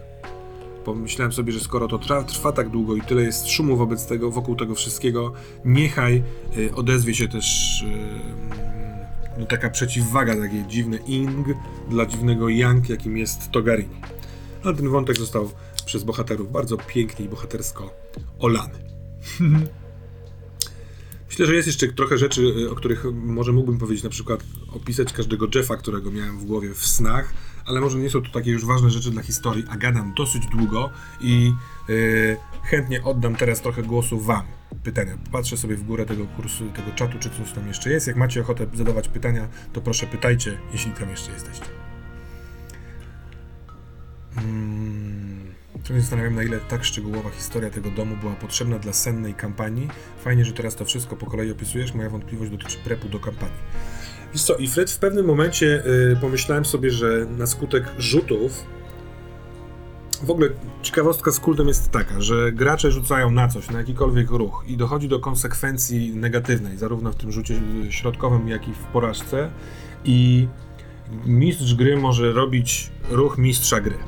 I w miarę jak prowadzę kult, to coraz częściej dochodzi do mnie, że fajnie jest znać małe szczegóły, które szybko mogę zamienić na bombę do kulta.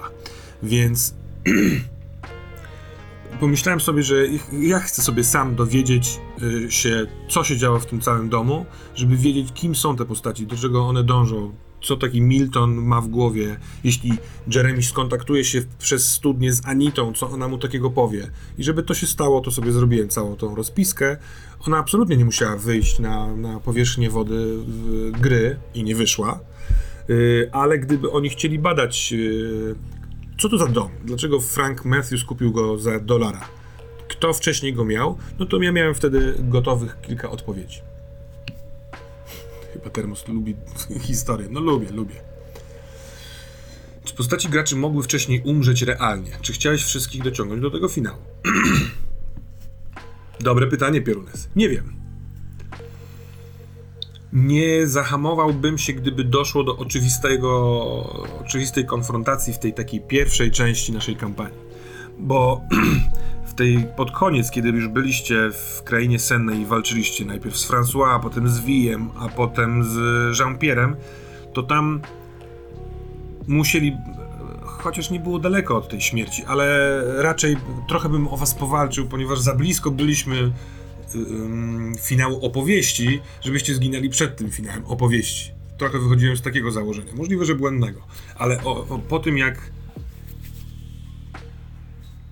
w innej kampanii zabiłem postać gracza, wydaje mi się, że troszeczkę zbyt lekkomyślnie, to mam lekką ostrożność do czegoś takiego.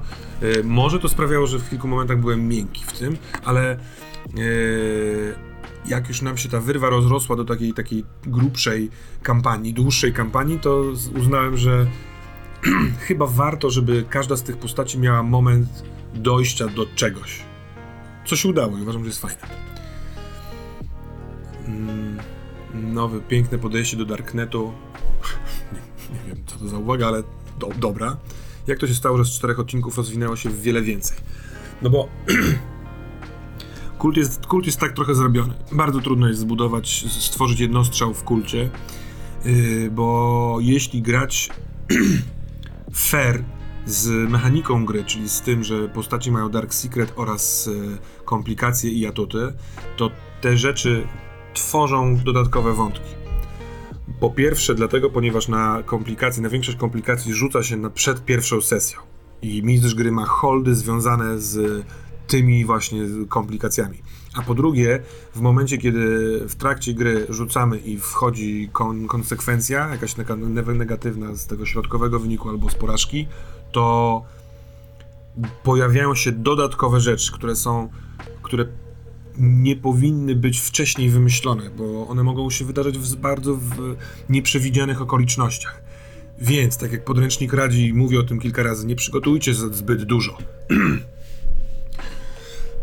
prepu. Nie przygotujcie tej przygody, żeby liniowo ją przeprowadzić, ponieważ mechaniczne rzeczy i gra graczy i tak was zaprowadzą w miejsca, w które ciężko będzie skleić. Więc ja pomyślałem, że 4 sesje to jest taki czas na jednostrzał, ale w trakcie się okazało, że po pierwsze mamy tak fajne te wątki, tak wolno jakby w czasie realnym gry się dzieje akcja, że ciągle jesteśmy daleko od tego 17 kwietnia, kiedy doszło do eksplozji w 47, że zadaliśmy sobie pytania, może grajmy dłużej i stwierdziliśmy, że będziemy grali dłużej. Co to mi się kojarzy z czymś, czego nie pokazałem, a chętnie pokażę, bo miałem przygotowanych tych kilka rzeczy. Mapa intryg. To jest coś, co nazywa się mapa intryg, co radzi podręcznik, żeby zrobić. Na początku, zobaczcie, w środkowej tej części są po prostu wypisane postaci graczy. Ed Mitchell, Michael Peters i Jeremy McMolay. Spośród relacji, które oni stworzyli, wpisuję je w okolicy i łączę kreskami. Pojawiają się NPC, których też wpisuję i łączę kreskami, żeby po każdej sesji dokładać kolejne wątki, opisywać je i widzieć na pierwszy rzut oka połączenia, które mogą się wydawać istotne. Dzięki temu trochę łatwiej to zapamiętywać i tak dalej. Ja przyznam szczerze, że zrobiłem to, nie pamiętam, po 3., 4. sesji, ale później już do tego nie zaglądałem, albo zaglądałem rzadko, bo jakoś inaczej pracuję. Moja głowa pracuje za pomocą robienia takich notatek, po prostu tekst za tekstem. I to mi nie do końca pomagałoby, ale pokazałem, bo to widać wszystkie te elementy, które powstawały. Są adresy powpisywane. Geraldine Mitchell mieszkała na 1310 Oahu Drive. Zresztą spójrzcie, jak wygląda dom Geraldine. Tam mogli też pojechać. Nie wiedziałem, co tam mogliby znaleźć, ale była taka opcja. Dom Miltona. Tam byli. Kurczę, bardzo fajne miejsce. Spójrzcie, dosyć przerażająco wyglądająca chatynka tuż nad brzegiem tej wielkiej zatoki, która tam jest pod Teksasem, na południu Teksasu, nie pamiętam jak się nazywa. No jest też dom surfera, doktora surfera, dosyć kultowe miejsce tej kampanii, tak sobie je wyobrażałem. No i na mapie intryg ciekawostka malutka, w pewnym momencie zupełnie poza grą dowiadujemy się, że 15 kwietnia Mateusz Tondera, gracz grający Eda, ma urodziny. I pomyślałem sobie, że może być takie słodkie, małe easter egg, żeby jak będziemy mieli tego 15 kwietnia 2022 roku, żeby przez jakieś tam media dociera informacje o Mateuszu, który jako twórca gier fabularnych sprzedał swoją grę, prawa do swojej gry Hollywoodowi. Będzie powstawał film. Uważam, że to taki malutki, słodki element rozgrywki. Taki dodatek. Cóż jeszcze spytam? Nie wiem, czy to jest wiadome, ale ja przed graniem Whitehatem, mówi Sebastian, robiłem grubszy research darknetowy, w którym pomógł mi jeden z patronów. Tak. napisał do mnie patron, chyba po tej sesji tworzenia postaci, że jakbyśmy potrzebowali informacji, to on ich trochę ma. Było bardzo fajne. Mapa intryg niezła, no. Ładne, proste kreski, tak. Bo ja miałem oczywiście na brudno zrobioną tą mapę intryg, ale ona nie byłaby czytelna, więc w pewnym momencie, wiedząc, że może kiedyś patronom ją pokażę, zrobiłem ją na czysto z kolorami i z kreskami od linijki. Czy masz coś do odkrycia w sprawie syna Eda? Mam wrażenie, że ten wątek nie do końca zeksplorowany. Ja na początku nie rozwijałem sam sobie tego wątku, bo pomyślałem, że zobaczmy, jak będzie szła gra na samym początku i niech on się okaże w pewnym momencie. Pewnie pamiętacie, ale w którejś z sytuacji chyba tak, Ed widzi we śnie albo no, nawet nie pamiętam szczegółowo, ale pojawia mu się ta wizja Williama, który idzie z domu na spacer i trafia do domu Jeremiego, puka do drzwi i otwiera mu Jeremy, ale tak naprawdę cienisty Jeremy, bo wpadł, na początku samym w ogóle myślałem, że ten Don Matthews, policjant, tai przed Edem nagranie, na którym widać, że William idzie w tamtą stronę, w stronę domu Jeremiego, tego loftu, w którym Jeremy mieszkał. Ale to nie było eksploatowane, więc później po prostu pomyślałem sobie, że tak naprawdę cienisty Jeremy wyczuł, bo kleryczka wyczuła inaczej funkcjonujący umysł Williama. Wrażliwość na możliwe, że sen, możliwe, że na iluzję i jej brak, więc przyciągnęła go do domu Jeremiego i przeprowadziła go przez bramę. To, co widział Ed, było prawdziwym wydarzeniem. On przeszedł przez tę bramę, poniekąd jako test, i trafił do tego całego teatru Togariniego, do tego inferna Togariniego. I został podarowany w prezencie Jean-Pierre'owi do jego studni. Dosyć makabryczne. Ale ja myślałem tylko o tyle, że William, jako że był człowiekiem z systemem Downa, może inaczej funkcjonować w konfrontacji z tymi wszystkimi rzeczami strasznymi. Stąd kiedy wszyscy zostali uwolnieni przez bohaterów graczy, to on reagował na to wszystko inaczej. Nie miałem tego gotowego, nie znałem szczegółów, improwizowałbym to. Tak, jest jakaś apka online do tworzenia, ja też o tym słyszałem, do tworzenia mapy intryg, ale nie korzystam. No właśnie z tej mapy intryg nie korzystałem już później. Co ciebie jako mistrza gry najbardziej zaskoczyło w kampanii?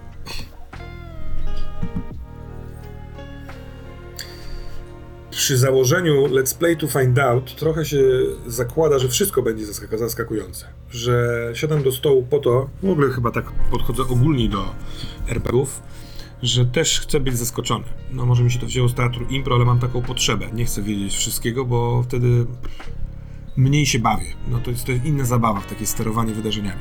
To ja wolę, żeby było zaskakująco. Zatem poniekąd wszystko. Na pewno zaskoczył mnie spontaniczny pomysł przeniesienia Eda i Jeremiego do domu na Argyle Road w pierwszej sesji. No tego nie zakładałem, że takie coś się wydarza, to wydaje mi się było fajne i zrobiło dużo akcji. Zaskoczyło... Co tu jeszcze można...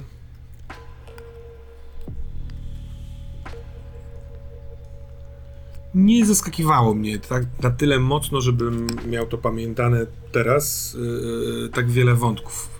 Jakoś nie mam tego przeanalizowanego.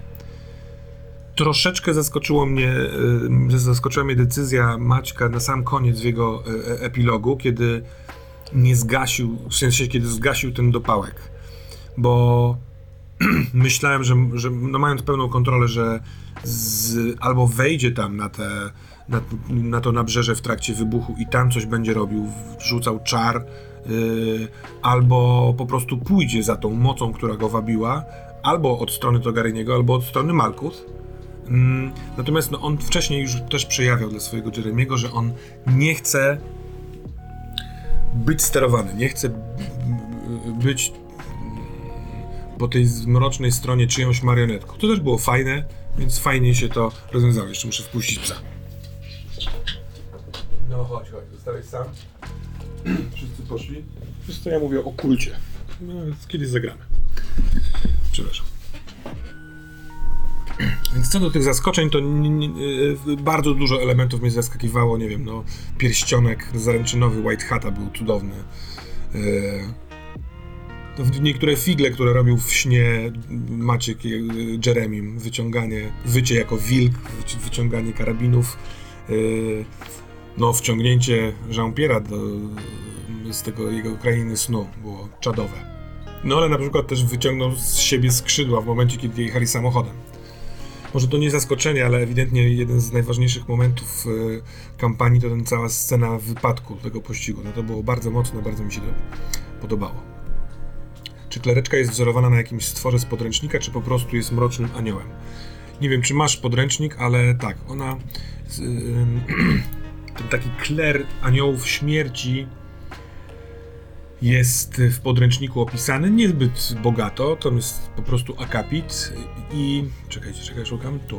Na stronie 322 jest kleryczka, jest jej obrazek, nie chcę go pokazywać, bo to chyba pewnie jakieś tam prawa autorskie gry, ale ona wygląda trochę tak, jak ją opisywałem, taką czaszką małpią, małpią twarz, koronę z czaszek, jest smukła, długa taka suknia, bardzo elegancka, więc to dosyć wiernie opisywałem.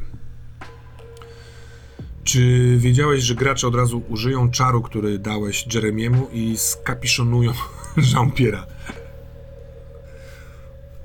Więc tak, zakładałem, że spróbuję. Nie sądziłem, że w taki sposób... Znaczy, po pierwsze nie sądziłem, że... O, to mnie zaskoczyło, że Jeremy stwierdził, że on spitala do snów z tej walki na pustyni. No nie? Co prawda Ed i Whitehead gdzieś tu walczą, Milton się stara, a on... I dzida. To było zaskakujące, ale to okazało się bardzo fajną częścią historii, bo on z tego hospicjum, używając czaru, wciągnął Jean-Pierre'a tam, robiąc ważną rzecz. No i skapiszonowali Jean-Pierre'a. Na skapiszonowanie Jean-Pierre'a byłem absolutnie gotowy. Jak dla mnie mapa intryg to cudowne narzędzie, żeby podczas sesji pamiętać wszystkie imiona mniej ważnych NPC-ów i na szybko ich relacje. Tak, ale ja w swoim chaosie zapisuję je na bardzo wielu różnych notatkach i to mi jakoś tam wystarczy.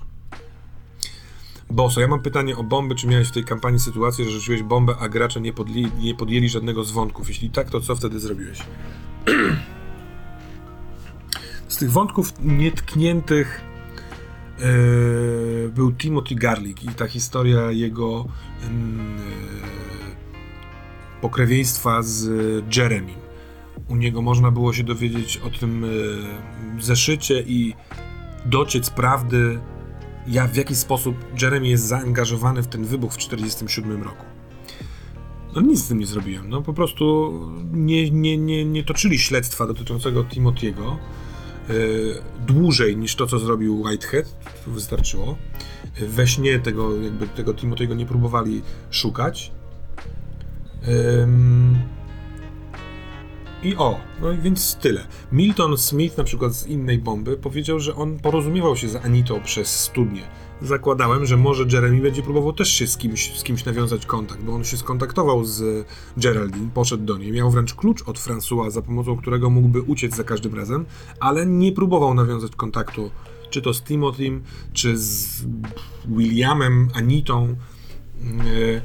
Gracze też nie podjęli wątku tego domu, nie? Sprawdzić, co to za dom, czyj to dom. Też nic z tym nie zrobiłem, bo to nic istotnego. Wybrali inną drogę, która była równie albo bardziej fajna. Nie, mimo tego, że w pierwszej albo w drugiej sesji okazało się, że jeden z twitchowych widzów w tej takiej minigierce, jaką prowadził Sebastian jako Whitehead, robiąc live'y YouTube'owe, powiedział, że że jego ojciec zna Franka Matthewsa, który siedzi w domu spokojnej starości. Więc pomyślałem sobie, że oni mogą tam od razu do niego pojechać, a nie pojechali. I to dobrze wydaje mi się akurat, bo pomysł, który miałem na Franka wtedy, był dużo słabszy niż ten, który potem przyszedł mi do głowy, że on tam oszalał na punkcie tych snów, ma oko. Zresztą ta scena w domu starców, kiedy Frank mówi, no, że on im da oko, ale za to, że pomogą mu z samobójstwem, uważam, że była bardzo fajną sceną. Ja nic nie robię, w sensie nie staram się docisnąć tych bomb, żeby one się wydarzyły, bo je wymyśliłem. Co prawda one są gdzieś w zanadrzu i w innych okolicznościach, jeżeli podpasują po jakiejś niewielkiej modyfikacji, można je wykorzystać. To też jest bardzo fajne. Takich... Jak pamiętam, że zagraliśmy sesję, 2 dni później oglądałem ją jeszcze raz, żeby dobrać muzykę do montażu, to wypisywałem sobie rzeczy, które mogą na podstawie graczy być takimi wątkami. Zresztą to jest ciekawy efekt uboczny nagrywanych sesji i tego, że się potem nim podkłada muzykę, bo obejrzenie sesji raz jeszcze, a nie tylko przypomnienie sobie jej, jest naprawdę strzela ci w twarz pomysłami, co zrobić dalej. Pamiętaj o tym małym niuansie, że on ten zrobił to takie coś tutaj. Nie wiem, na przykład w jednej z ostatnich sesji Ed wysłał 2 SMS-y. To wszystko jest kłamstwem do swojego syna Dave'a i do chyba przyjaciela Johna. Ale zapisałem sobie to, bo to może jakoś wyjść. Nie było na to miejsca. No i git.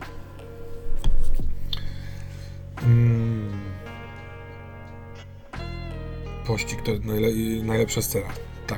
Tak, to było grube. Jeszcze raz, jaka strona klaryczki, przepraszam, już podaję 322, bo z tego co pamiętam. Tak, 322 strona.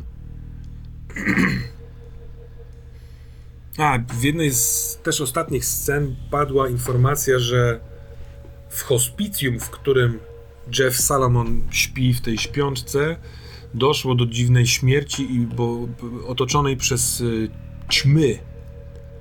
Bo miałem taki pomysł, że jeżeli Jeremy będzie próbował przez sen się skontaktować z Jeffem Salomonem w hospicjum, to zobaczy, że jest tam stwór z Krainy Snów, z podręcznika, dziecko ćma, to też w podręczniku strona 272 napiszę. To fajna postać, takie dziecko, w którym wnętrzu mieszkają ćmy, jest z Krainy Snów i tak dalej. I myślałem sobie, że to dziecko ćma, w zależności od tego, jak Jeremy z nim by współpracował, mogłoby poradzić, coś pomóc, naprowadzić, przenieść dokądś. Natomiast to się nie wydarzyło, a w tych ostatnich już sesjach, kiedy doszło do konfrontacji z Jeffem Salomonem, odjąłem tą całą ćmę, bo byłoby dodatkowym, jeszcze wydłużającym wątkiem. Termos Togarini ma Principal Compulsion. Wydaje mi się, że to tłumaczy się jako przymus, a nie obrzydzenie. O kurczę, to tutaj cierpi mój język angielski, jeżeli ty masz rację. Ja zawsze go miałem za typa od obrzydzenia. To jest przymus. Konieczność.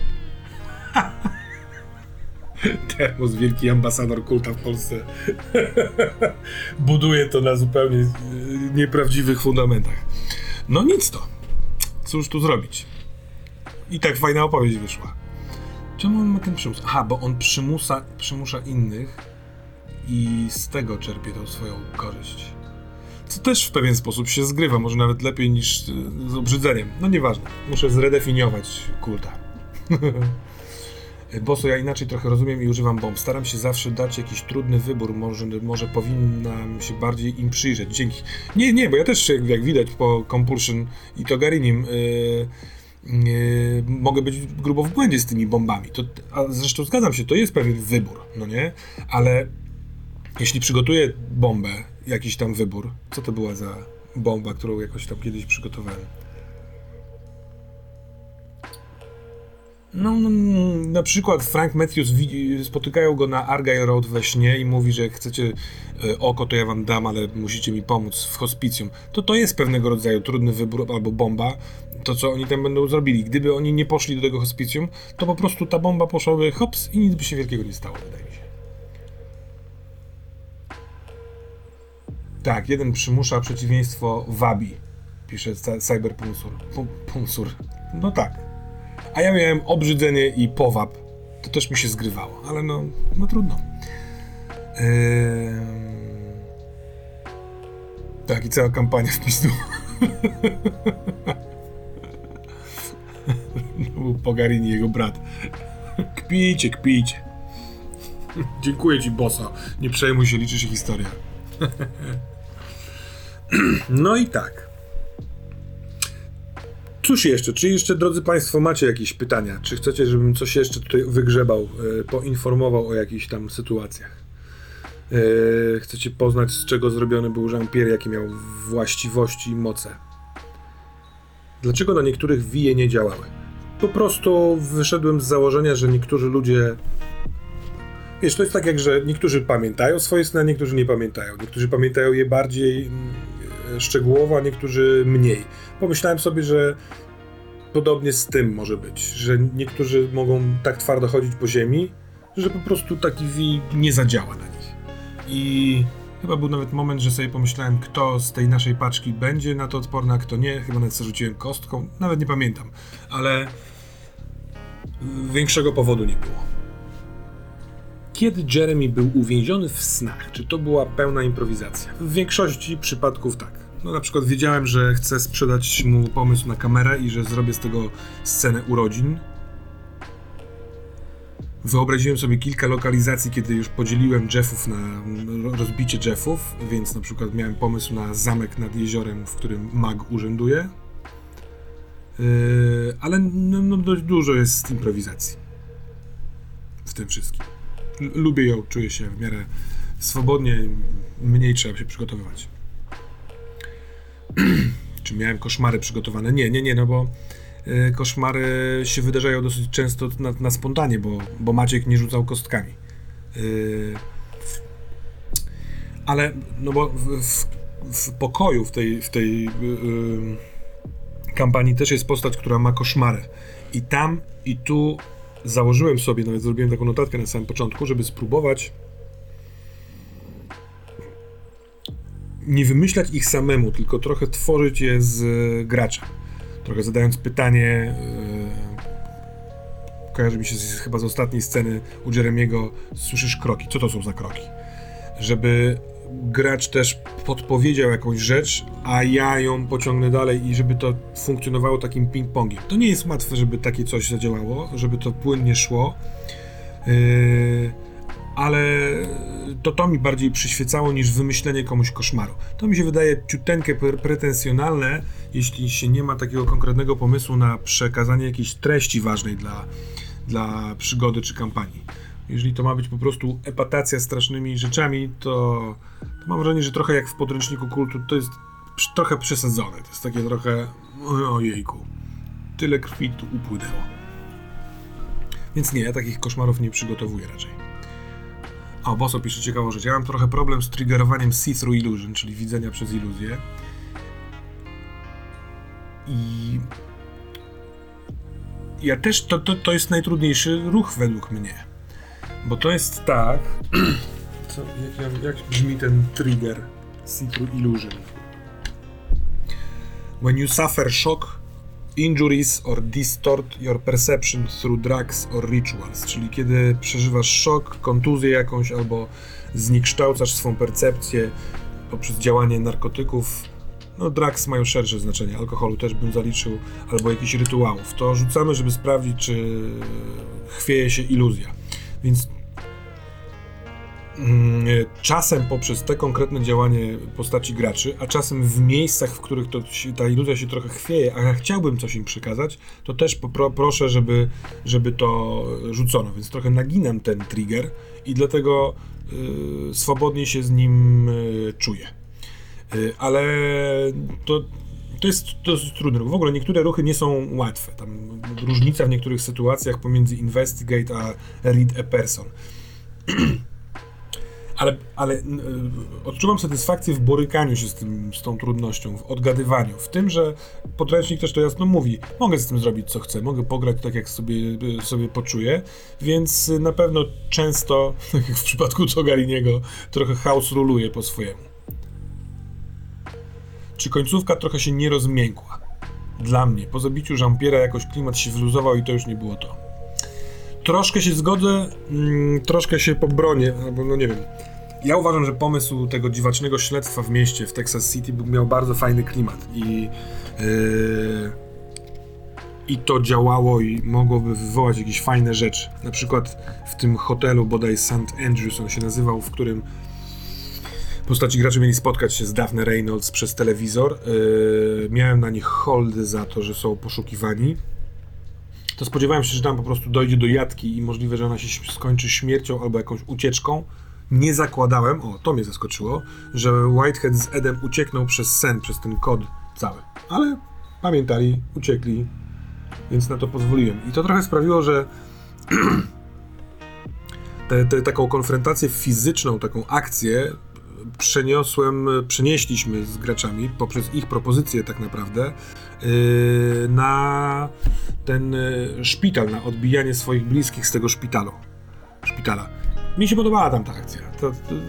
To się tam działo, było całkiem fajne. Miałem poczucie zagrożenia życia Eda i Whitehata. Może mogłem wrzucić więcej policji, albo mogłem tam wrzucić kleryczkę. No nie zrobiłem tego. Natomiast no, nie doszło do jakichkolwiek wybuchowych sytuacji, do tej sceny na nabrzeżu. Sądzę, że ona mogłaby być mocna, ale nikt tam nie poszedł. Poszliśmy gdzieś indziej. I no cóż wtedy zrobić? No, samemu to opisać, ściągnąć ich tam? No nie, więc rzeczywiście troszeczkę było lżej. W ogóle skończyło się pozytywnie. Akurat to mi się podoba, że były happy endy. Jak się trochę nad tym zastanowiłem i potem pogadałem też sobie z Maćkiem prywatnie, bo ja miałem takie od razu poczucie, że ta gra ma podtytuł Boskość utracona i ten podtytuł sprawia, że coś, co jest utracone, można odzyskać, można tego szukać, można mieć tego przebłyski, zresztą gra na to pozwala. I dlatego nie sądzę, żeby była konieczność, żeby skończyło się makabrycznie i horrorowo, jakoś strasznie. No nie, bo jeżeli a ci te postaci były, szczególnie Jeremy, bliscy jakiejś poznania siebie takiego magicznego, mocnego i tak dalej, to mogą próbować wyprowadzić historię ku dobrym stronom, albo ku lepszym stronom, ku mniejszemu złu. I to się wydarzyło i jakoś to przepracowałem, bo też miałem wrażenie mniejszej spektakularności tej końcówki, takiej intensywnego pierdolnięcia, ale sobie to doszedłem do wniosku, że lubię tę końcówkę i jest fajna. Bardzo ładna kampania ogólnie, bardzo inspirująca, ciekawa do słuchania, bardzo dziękuję, dzięki temu postawienia serdecznie, ciekawie było posłuchać, bardzo mi miło, dziękuję. Może na koniec, czy żałujesz, że jakiś element, który wprowadziłem, zrobiłem trochę inaczej niż bym chciał? Nie, takiego żałowania nie mam. Na pewno mam tak, że w trakcie trwania kampanii miałem wróciłem z domu z planszówkowania, trochę pod wpływem, biorąc prysznic wpadł mi do głowy, wpadła mi ta wizja pomysłu, że Malkuth się pojawia i ona przekazuje Jeremiemu informację, słuchaj, wybudź ich z czaru, niech oni wszyscy pamiętają. To ja miałem takie, kurwa, to jest zajebiste, bo to jest zgodne z tym, co teraz ma do zrobienia Malkuth, czyli wybudzaniem ludzkości. Jest fajnym przeciwstawieniem się w pewien sposób planowi Togariniego i mogłoby sprawić, że mamy bardzo spektakularną scenę końcową, bo opisywanie tych wszystkich wybuchów, tych wszystkich ludzi, którzy to oglądają, tego jak wychodzą klaryczki, purgatydzi i pożerają to, François napierdala z magiczną kamerą ze snów, nagrywa to, a wśród tego Jeremy sprawia, że ci wszyscy ludzie nabierają świadomości, sądzę, że to jest ciekawy pomysł. Tylko że po prostu nie doszliśmy tam, więc nie ma co żałować. Doszliśmy do innych fajnych.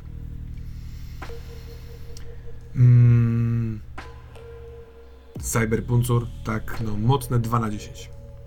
Dziękuję ci. Życzę tobie równie mocnych 2 na 10. Boso, ja tam lubię happy end, w końcu jesteśmy bogami. Dlaczego ginąć, to nie zew. Może tak. Poprzednie edycje Kulta były nastawione bardziej na jakieś wyniszczenie postaci. Tu jest furtka do oświecenia łatwiej dostępna. Tak, coś w tym jest. Samo to oświecenie też może być mroczne i może być bardzo dziwaczne. Nie zdarzyło mi się często dochodzić z postaciami do tych momentów oświecających, ale no to jest ciekawe, to są wątki. Mi się to zakończenie podobało, gdyby to była krótka kampania, to mogłoby być trochę rozczarowujące, ale przez to, że nabudowane te postaci, że to wyszło fajnie. Dobrze, już powolutku chodźmy do końca. Teraz... Boso, tak, bo ten ruch See-Through Illusion mi też się myli z Enhanced Awareness, często, w sensie ich funkcje, ale Enhanced Awareness, czyli tam poszerzone zmysły, to rzecz ewidentnie, którą mogą wywoływać postaci. Dla mnie ten advantage jest dziwny, bo kiedy gracz nie wiedzieć, że iluzja jest słaba, ale tutaj nikt tego nie miał. Wiesz co, Boso, tak jak ja rozumiem poszerzone zmysły, mistrz gry może powiedzieć, że nie ma tutaj co rzucać. po prostu powiedzieć, że zgodnie z tym triggerem rzutu na poszerzone zmysły, tutaj nie ma cienkiej iluzji. Co też jest komunikatem dla graczy, że aha, mistrz gry mówi, że tutaj nie ma co grzebać w tym, no więc idźmy dalej. Chociaż ja chyba osobiście, jeśli gracz wykazałby inicjatywę, że chce sobie rzucić tutaj, to bym zrobił tą iluzję cienką, żeby potoczyły się rzeczy trochę jak taka uderzenie kuli w bilardowej. Niech się już wtedy stukają te kule. Dziękuję za tam pozytywne, ten happy end tak mi nie pasuje. Nowe, spokojnie. Pojawi się jeszcze jakaś taka kampania, w której na końcu powyrywam kręgosłupy i będę jadł tutaj przed kamerami. Zresztą niedługo taki nadejdzie. Tak, Jeremy miał enhanced awareness, te poszerzone zmysły. I on je wykorzystywał czasami. W pokoju ksiądz na pewno ma poszerzone zmysły, też ich używa. No w ruchach kultowych jest tak, że do gracza mają inicjatywę odpalania ich i to oni w założeniu mają prowokować sytuacje, w których mogą to zrobić. Wiesz co, Kubarek, zgodzę się, ale troszeczkę to zreinterpretuję, bo ruchy odpalane są poprzez fikcję, więc gracz niekoniecznie musi być świadomy, że świadomie chcieć doprowadzić do rzutu na przykład na see-through illusion, kiedy chleje wódę. Chleje grubą wódę, jest pijany straszliwie, może robi to z powodu doła i tak dalej. Może właśnie to jest Whitehead, który popija z tym jego kumplem Diego, Cloudy Eyes i oni piją i jeżeli mistrz gry ma pomysł jakiś, jak to wykorzystać, a oni są pijani, czyli mają distorted perception through drugs, to może poprosić rzuć na see-through illusion. Wydaje mi się, że mistrz gry ma takie prawo zinterpretować fikcję, w którą robią gracze, że ona odpala jakiś ruch. Natomiast atuty powinni według mnie odpalać gracze.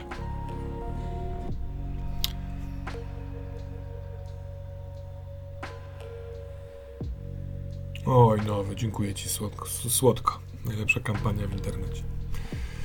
Bardzo przyjemnie.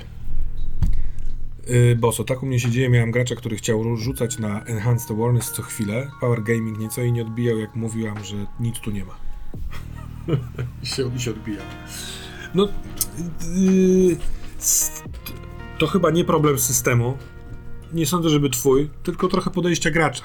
No bo to jest Power Gaming, taka... Z tego co opisujesz, jakby to powiedzieć, słabsza jego odmiana, no, w której ciągle chcę rzucać, żeby coś się wydarzało, no nie? Myślę, że po prostu rozmowa na metapoziomie jest pomysłem. Dobra, późno, 13, dwugodzinne podsumowanie. Pies drapie znowu do drzwi, więc wpuszczę go, bo popsuje drzwi. Oraz się z Państwem powoli padzi. Pokaż tu swoją mordę. Nie lubisz tutaj być. Zobacz. Widzisz, tutaj mam czat, sobie z nimi gadam, a tutaj mam kamerkę. To jest ciekawe, czy psy widzą siebie w ekranie i na przykład nie chcą tak jak teraz Jack. Czy one widzą przez iluzję?